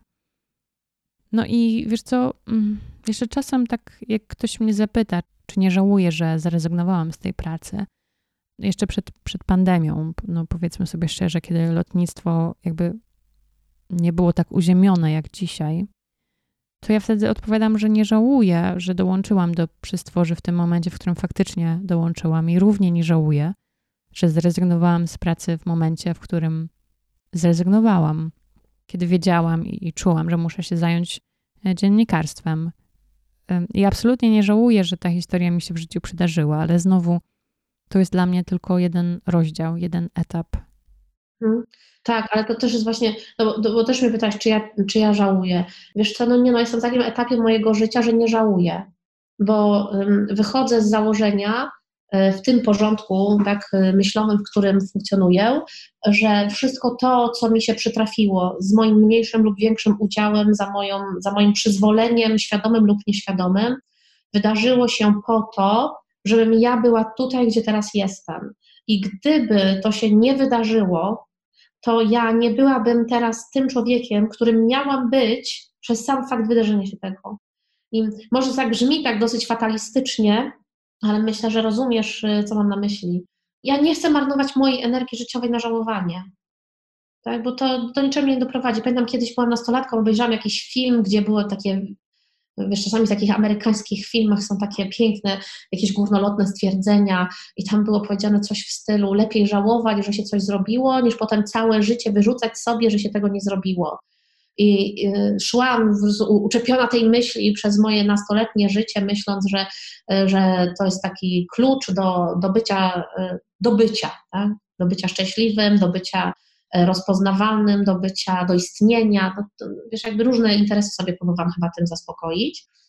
I myślę, że wiele decyzji podjęłam właśnie bardzo spontanicznie, zupełnie nie używając rozumu, bazując na właśnie takim, przepraszam, głupim zdaniu wyrwanym z jakiegoś filmu. I pytam się sobie, po co? Pewnie, że można mieć żal do siebie, można mieć żal do różnych ludzi jako uczucie, tak? o to, że coś się potoczyło inaczej, aniżeli teraz byśmy może tego chcieli ale nie żałuję niczego, co zrobiłam, bo nie byłabym sobą, gdybym miała tego żałować. Jest mi paradoksalnie na moim etapie życia bardzo dobrze ze sobą i myślę, że nigdy nie byłam tak blisko poznania samej siebie i nie było mi nigdy tak dobrze ze mną, taką jaką jestem, z moimi wszystkimi wadami, e, z moimi wszystkimi dobrymi stronami, tymi, które cenią inni, tymi, które cenię ja, tak? I bardzo mi jest dobrze w takiej prawdziwej relacji z samą sobą. Nie ma tutaj miejsca na, na żal o to, czy coś się miało wydarzyć, się, a się nie wydarzyło, albo o to, co się wydarzyło, a lepiej jakby się nie wydarzyło. Takie jest, przyjmuję to jako element konstrukcyjny mnie. I, I tak to muszę zaakceptować teraz. I chcę to też tak zaakceptować. Daje mi to poczucie spokoju przynajmniej. A uczysz się czegoś od swoich e, dzieci o sobie? O, rety. totally, chciałabym powiedzieć. Ojej, to jest, co, to jest codzienne uczenie się czegoś o sobie. Mi się wydaje, że ja ich obserwuję i że tak naprawdę patrzę na nich, a mam wrażenie, że przeglądam się w lustrze. Mam, mam momenty, które mi umożliwiają kontakt z moim wewnętrznym dzieckiem dzięki, dzięki temu. Wiesz, ja już miałam trójkę praktycznie odchowanych dzieci, kiedy nagle pojawił się mój czwarty syn i, i zaczęłam, od, zaczęłam znowu tam podróż od, od nowa, e, z już inną zupełnie dojrzałością, nie takiej, wiesz, takiej bardzo młodej mamy, tylko już kogoś, kto no, ma wszystko w życiu poukładane. I to mi bardzo mocno przewartościowało świat. U, nauczyłam się wielu rzeczy. Nauczyłam się, myślę, że powiem przede wszystkim na, na doświadczeniach z tym najmłodszym synem. Nauczyłam się tego, że moje ciało ma granice, miałam bardzo trudny poród, zupełnie inny niż, e, niż przy poprzedniej trójce. Doznałam jakiegoś takiego stanu medycznego, w którym moje ciało odmówiło podjęcia e, normalnej takiej akcji regeneracyjnej i wykrwawiałam się na śmierć. I to, że, to, że w ogóle teraz tutaj dzisiaj jesteśmy, ze sobą rozmawiamy, jest jakimś po prostu zrządzeniem dziwnym losu, że ktoś to zauważył i zaczął mnie ratować, bo ja już byłam nieprzytomna, już nie wiedziałam, co się ze mną dzieje.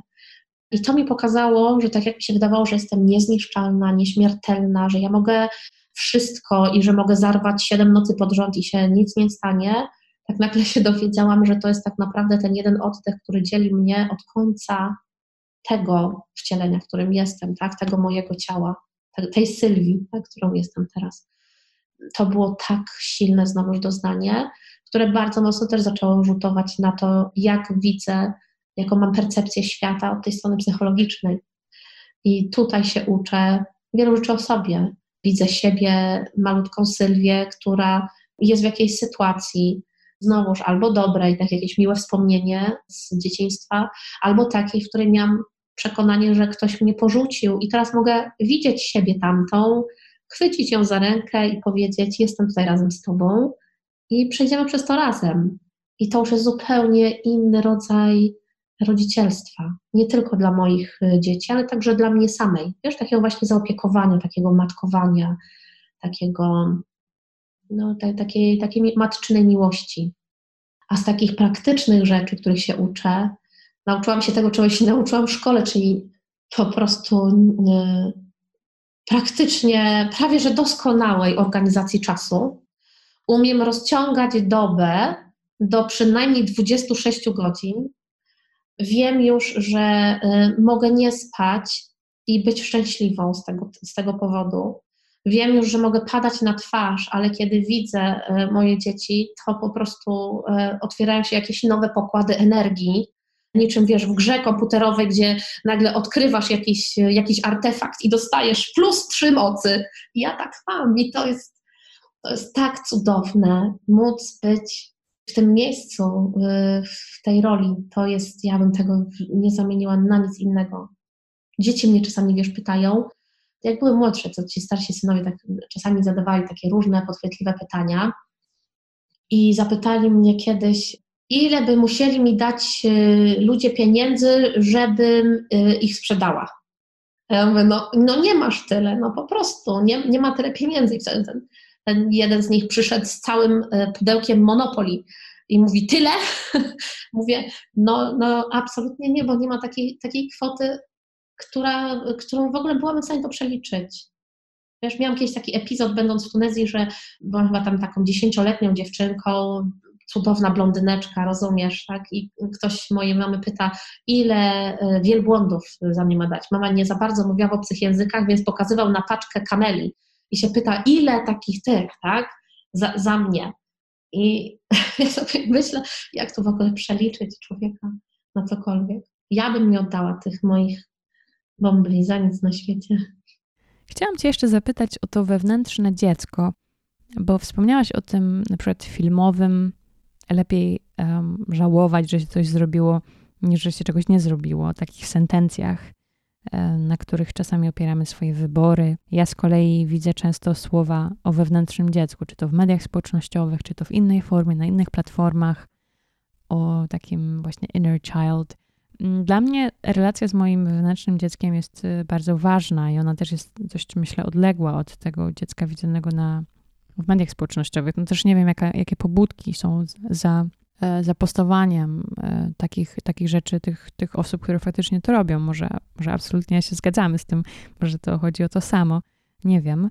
Ale chciałam zapytać w kontekście starszych dziewczyn, w kontekście też siebie, myślę, o takim pielęgnowaniu własnej osoby i może takich, mm, może o takich w cudzysłowie dziecięcych, o pielęgnowaniu takich dziecięcych e, potrzeb, Jaki ty masz stosunek do wsłuchiwania się w siebie? Mm, są dziewczyny, kobiety oczywiście, e, które na co dzień są no, mega zajęte. Są też na przykład mamy z wieloma obowiązkami na głowie, gdzie wokół nich jest wiele osób z różnymi potrzebami. I w takich wypełnionych wszystkimi obowiązkami, ludźmi, rzeczywistościach, jak można połączyć się z naszym wewnętrznym dzieckiem, z naszym wnętrzem, żeby się jakoś tak pielęgnować od środka? Same niełatwe pytania zadaję. Przepraszam. Ja chyba, ja, ja powiem Ci tak, ja nawet nie wiem, czy jestem dobrą osobą do tego, żeby udzielić odpowiedź na to pytanie, bo y, coś, czego nauczyłam się o sobie, to też, że potrafię się kompletnie zatracić dla drugiego człowieka, a już szczególnie dla dziecka. Ja mogę przestać istnieć, rozumiesz, jakby potrafię to posunąć do takich granic, że ja już nie, nie istnieję bo to dziecko jest tak dla mnie dominujące i tak ważne. I ja nie miałam takich potrzeb, wiesz, żeby, tak jak obserwowałam u innych osób albo gdzieś, e, gdzieś właśnie w mediach społecznościowych, że, że ktoś e, narzeka, że no nie może pójść, że nie pójdzie do kosmetyczki, bo coś, Jezu, jaka kosmetyczka, kobieto, ja to bym oddała niebo za dwie godziny snu, tak, a nie kosmetyczka. A, albo jakby gdzieś tam inne potrzeby były zgłaszane. I ja tego nie czułam, ale też właśnie wydaje mi się, że nie czułam tego, dlatego że byłam bardzo mocno odseparowana od samej siebie. Byłam cały czas jeszcze jakby w procesie rozumienia, jakie są moje potrzeby. A nawet jak już wiedziałam, jakie są moje potrzeby, to nie umiałam zrobić tego, co właśnie tak jak pięknie nazwałaś, pielęgnowaniem siebie. E, ja wiedziałam, jak dbać o drugiego człowieka. Nie wiem, czy ja zostałam w taki sposób e, wiesz, wychowana, tak? czy to jest, to jest kwestia mojego domu, czy, czy to jest kwestia czegoś, jakichś innych doświadczeń w moim życiu, ale zdecydowanie nie umiałam zadbać o siebie. I to jest e, cały czas coś, czego ja się dopiero jakby o sobie uczę, żeby o siebie zadbać. Nie wiem, czy to jest dobre, to co robię i to jak to robię. I nawet powiem Ci, nie chcę na ten temat, myślę, nawet deliberować, bo to nie ma sensu. Mogę powiedzieć, co robię i może to komuś ułatwi tak, życie. Ja sobie robię małe rytuały dla siebie.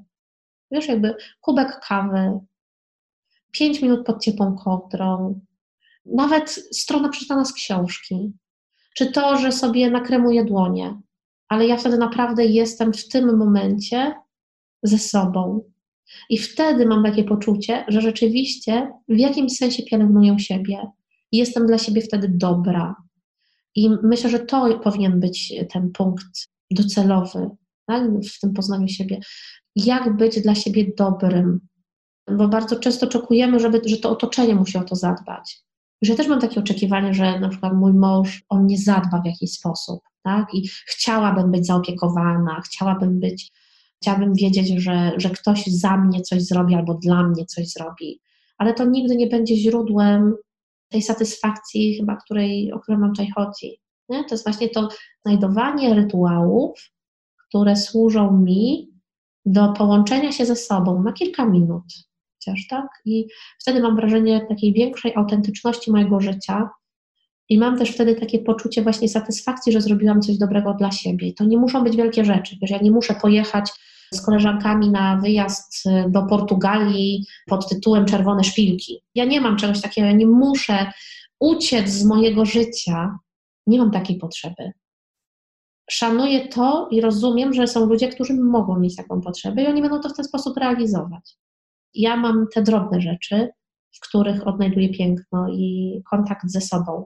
I na pewno jednym z takich, z takich rytuałów jest bycie w naturze uwielbiam chociaż na chwilę się uziemić, wiesz, położyć się na ziemi, stanąć boso na trawie, położyć się pod koronami drzew i spojrzeć w niebo, poczuć deszcz na twarzy, poczuć zapachy przyrody. To są wszystkie takie momenty, w których odczuwam siebie jako część wielkiej, wielkiego uniwersum, tak? wielkiego świata, wszechświata.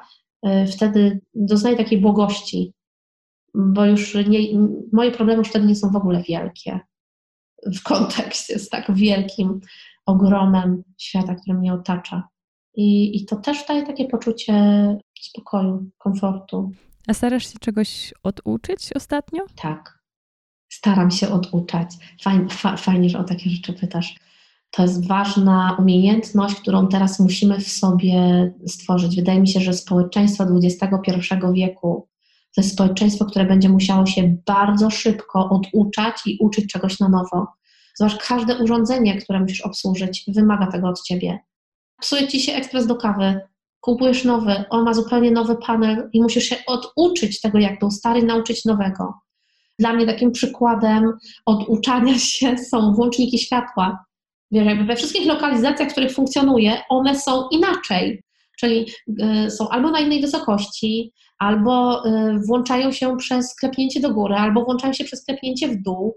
I widzę, jak, jakim to jest ogromnym wysiłkiem, jak wracam do domu i przed dotknięciem włącznika światła w kuchni muszę zadecydować, w którą stronę to zrobić.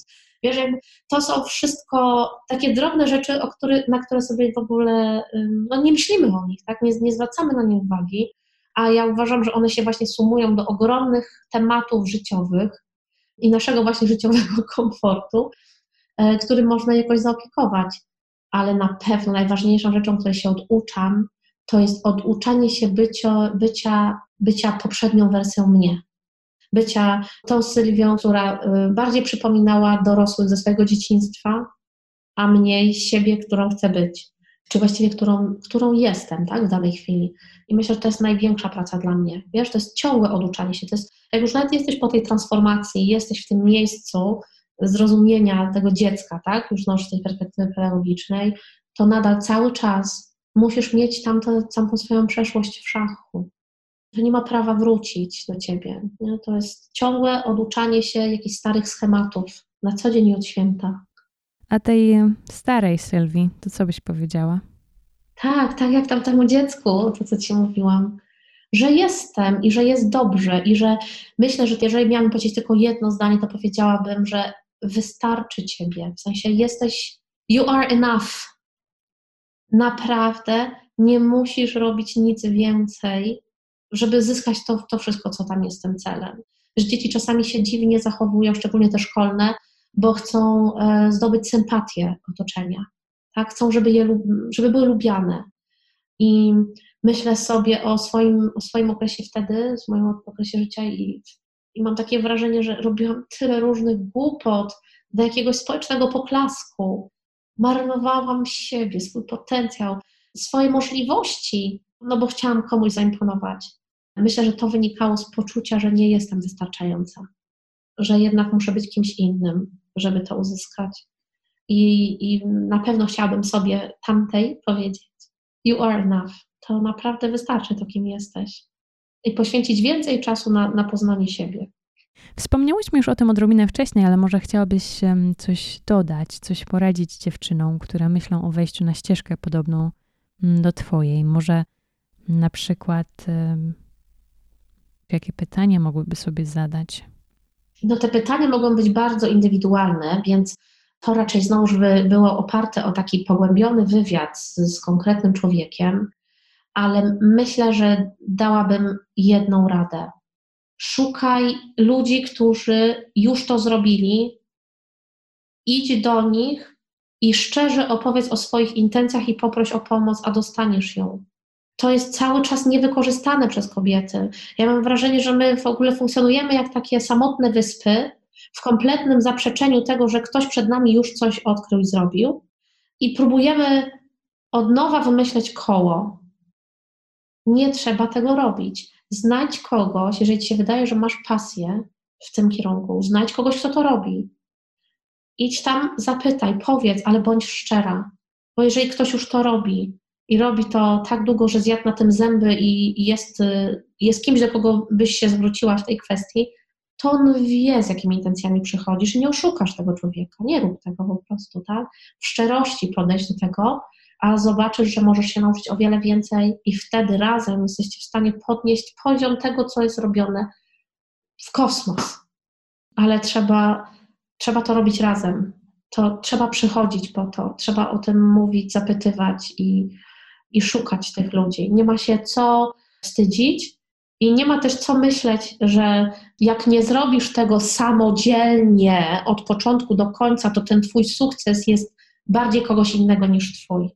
Bo absolutnie tak nie jest. Trzeba się tym dzielić i każdy mądry człowiek, który coś robi, będzie chciał się tym dzielić i będzie chciał kolejnych ludzi, którzy będą tę misję dalej wspierać i kontynuować to dzieło ale trzeba mieć poczucie, że robimy to wspólnie. A czego czasami na początku brakuje, albo jest jakiś lęk przed tym. Ja musiałam tworzyć od zera, bo nie było tego po prostu. Tam, tutaj, gdzie jestem, tego w ogóle nie było i to, co robię, jest tworzeniem od absolutnego zera jakiejś struktury, jakiegoś modelu, który będzie mógł dalej funkcjonować. Zawsze chętnie zapraszam ludzi, którzy mają jakąkolwiek pasję w tym kierunku, do tego, że przyszli, zobaczyli i zostali Niech zostaną, mogą robić to razem z nami. Nas to jest więcej, nie jestem tylko ja. Tak? Mogą też to robić razem z nami, jeżeli rzeczywiście taka jest ich wola. Można się dużo nauczyć od innych ludzi, jeżeli ich się o to poprosi. I trzeba się nauczyć prosić. Ja tego nie umiałam.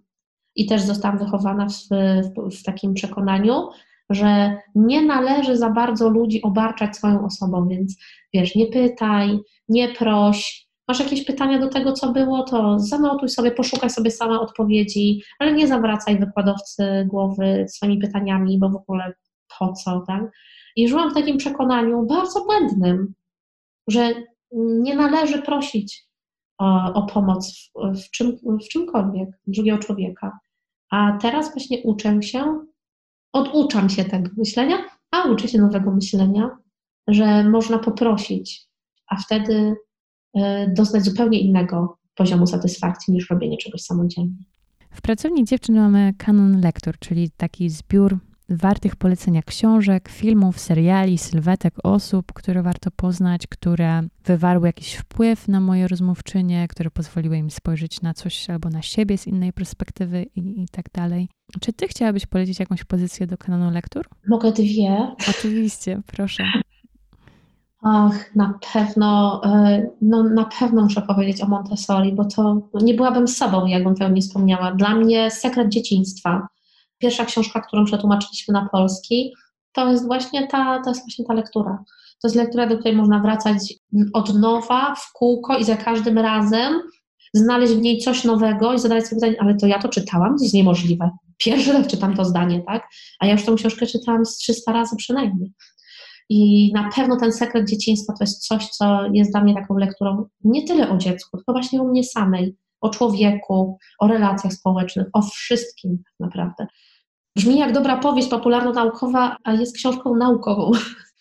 Co natomiast bym powiedziała jako tą drugą pozycję, mi jest zawsze bardzo ciężko w ogóle wybierać w lekturach, bo ja uwielbiam czytać, mam pokaźną bibliotekę i w każdej książce zawsze znajdę coś dla siebie ale myślę, że poleciłabym książkę Kaśki Nosowskiej, a ja, żem jej powiedziała. To była lektura dla mnie jak ożywczy powiew wiatru o poranku. To jest, to jest coś tak cudownego wiedzieć, że ktoś inny już to przeżył, ktoś inny ma jako, jakieś humorystyczne spojrzenie na dramatyzm sytuacji, w której można się znaleźć. Na pewno polecałabym te lektury też. Sylwio, dziękuję Ci serdecznie za tę rozmowę.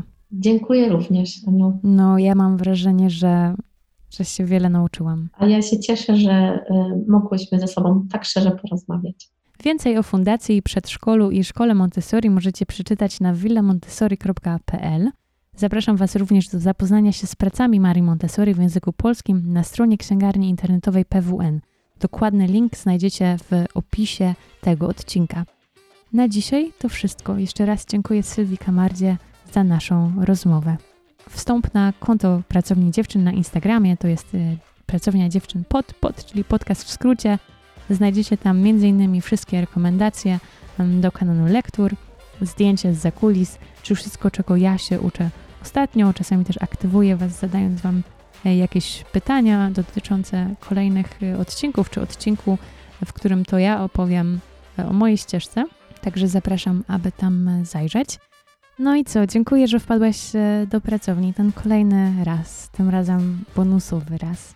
To wiele dla mnie znaczy i dziękuję za wszystkie słowa, miłe słowa i miłe, często wzruszające wiadomości, które od Was dostaję. To jest naprawdę dla mnie ważne i, i to jakby pokazuje mi, czy pozwala uwierzyć, że tworzenie tej pracowni dziewczyn, tworzenie tego podcastu ma, ma sens. Także dziękuję, dziękuję Ci serdecznie. Bonusowy odcinek e, pierwszego sezonu dobiegł końca. Teraz już oficjalnie. Drugi sezon pracowni, przypominam, startuje 7 stycznia. Do usłyszenia już niebawem.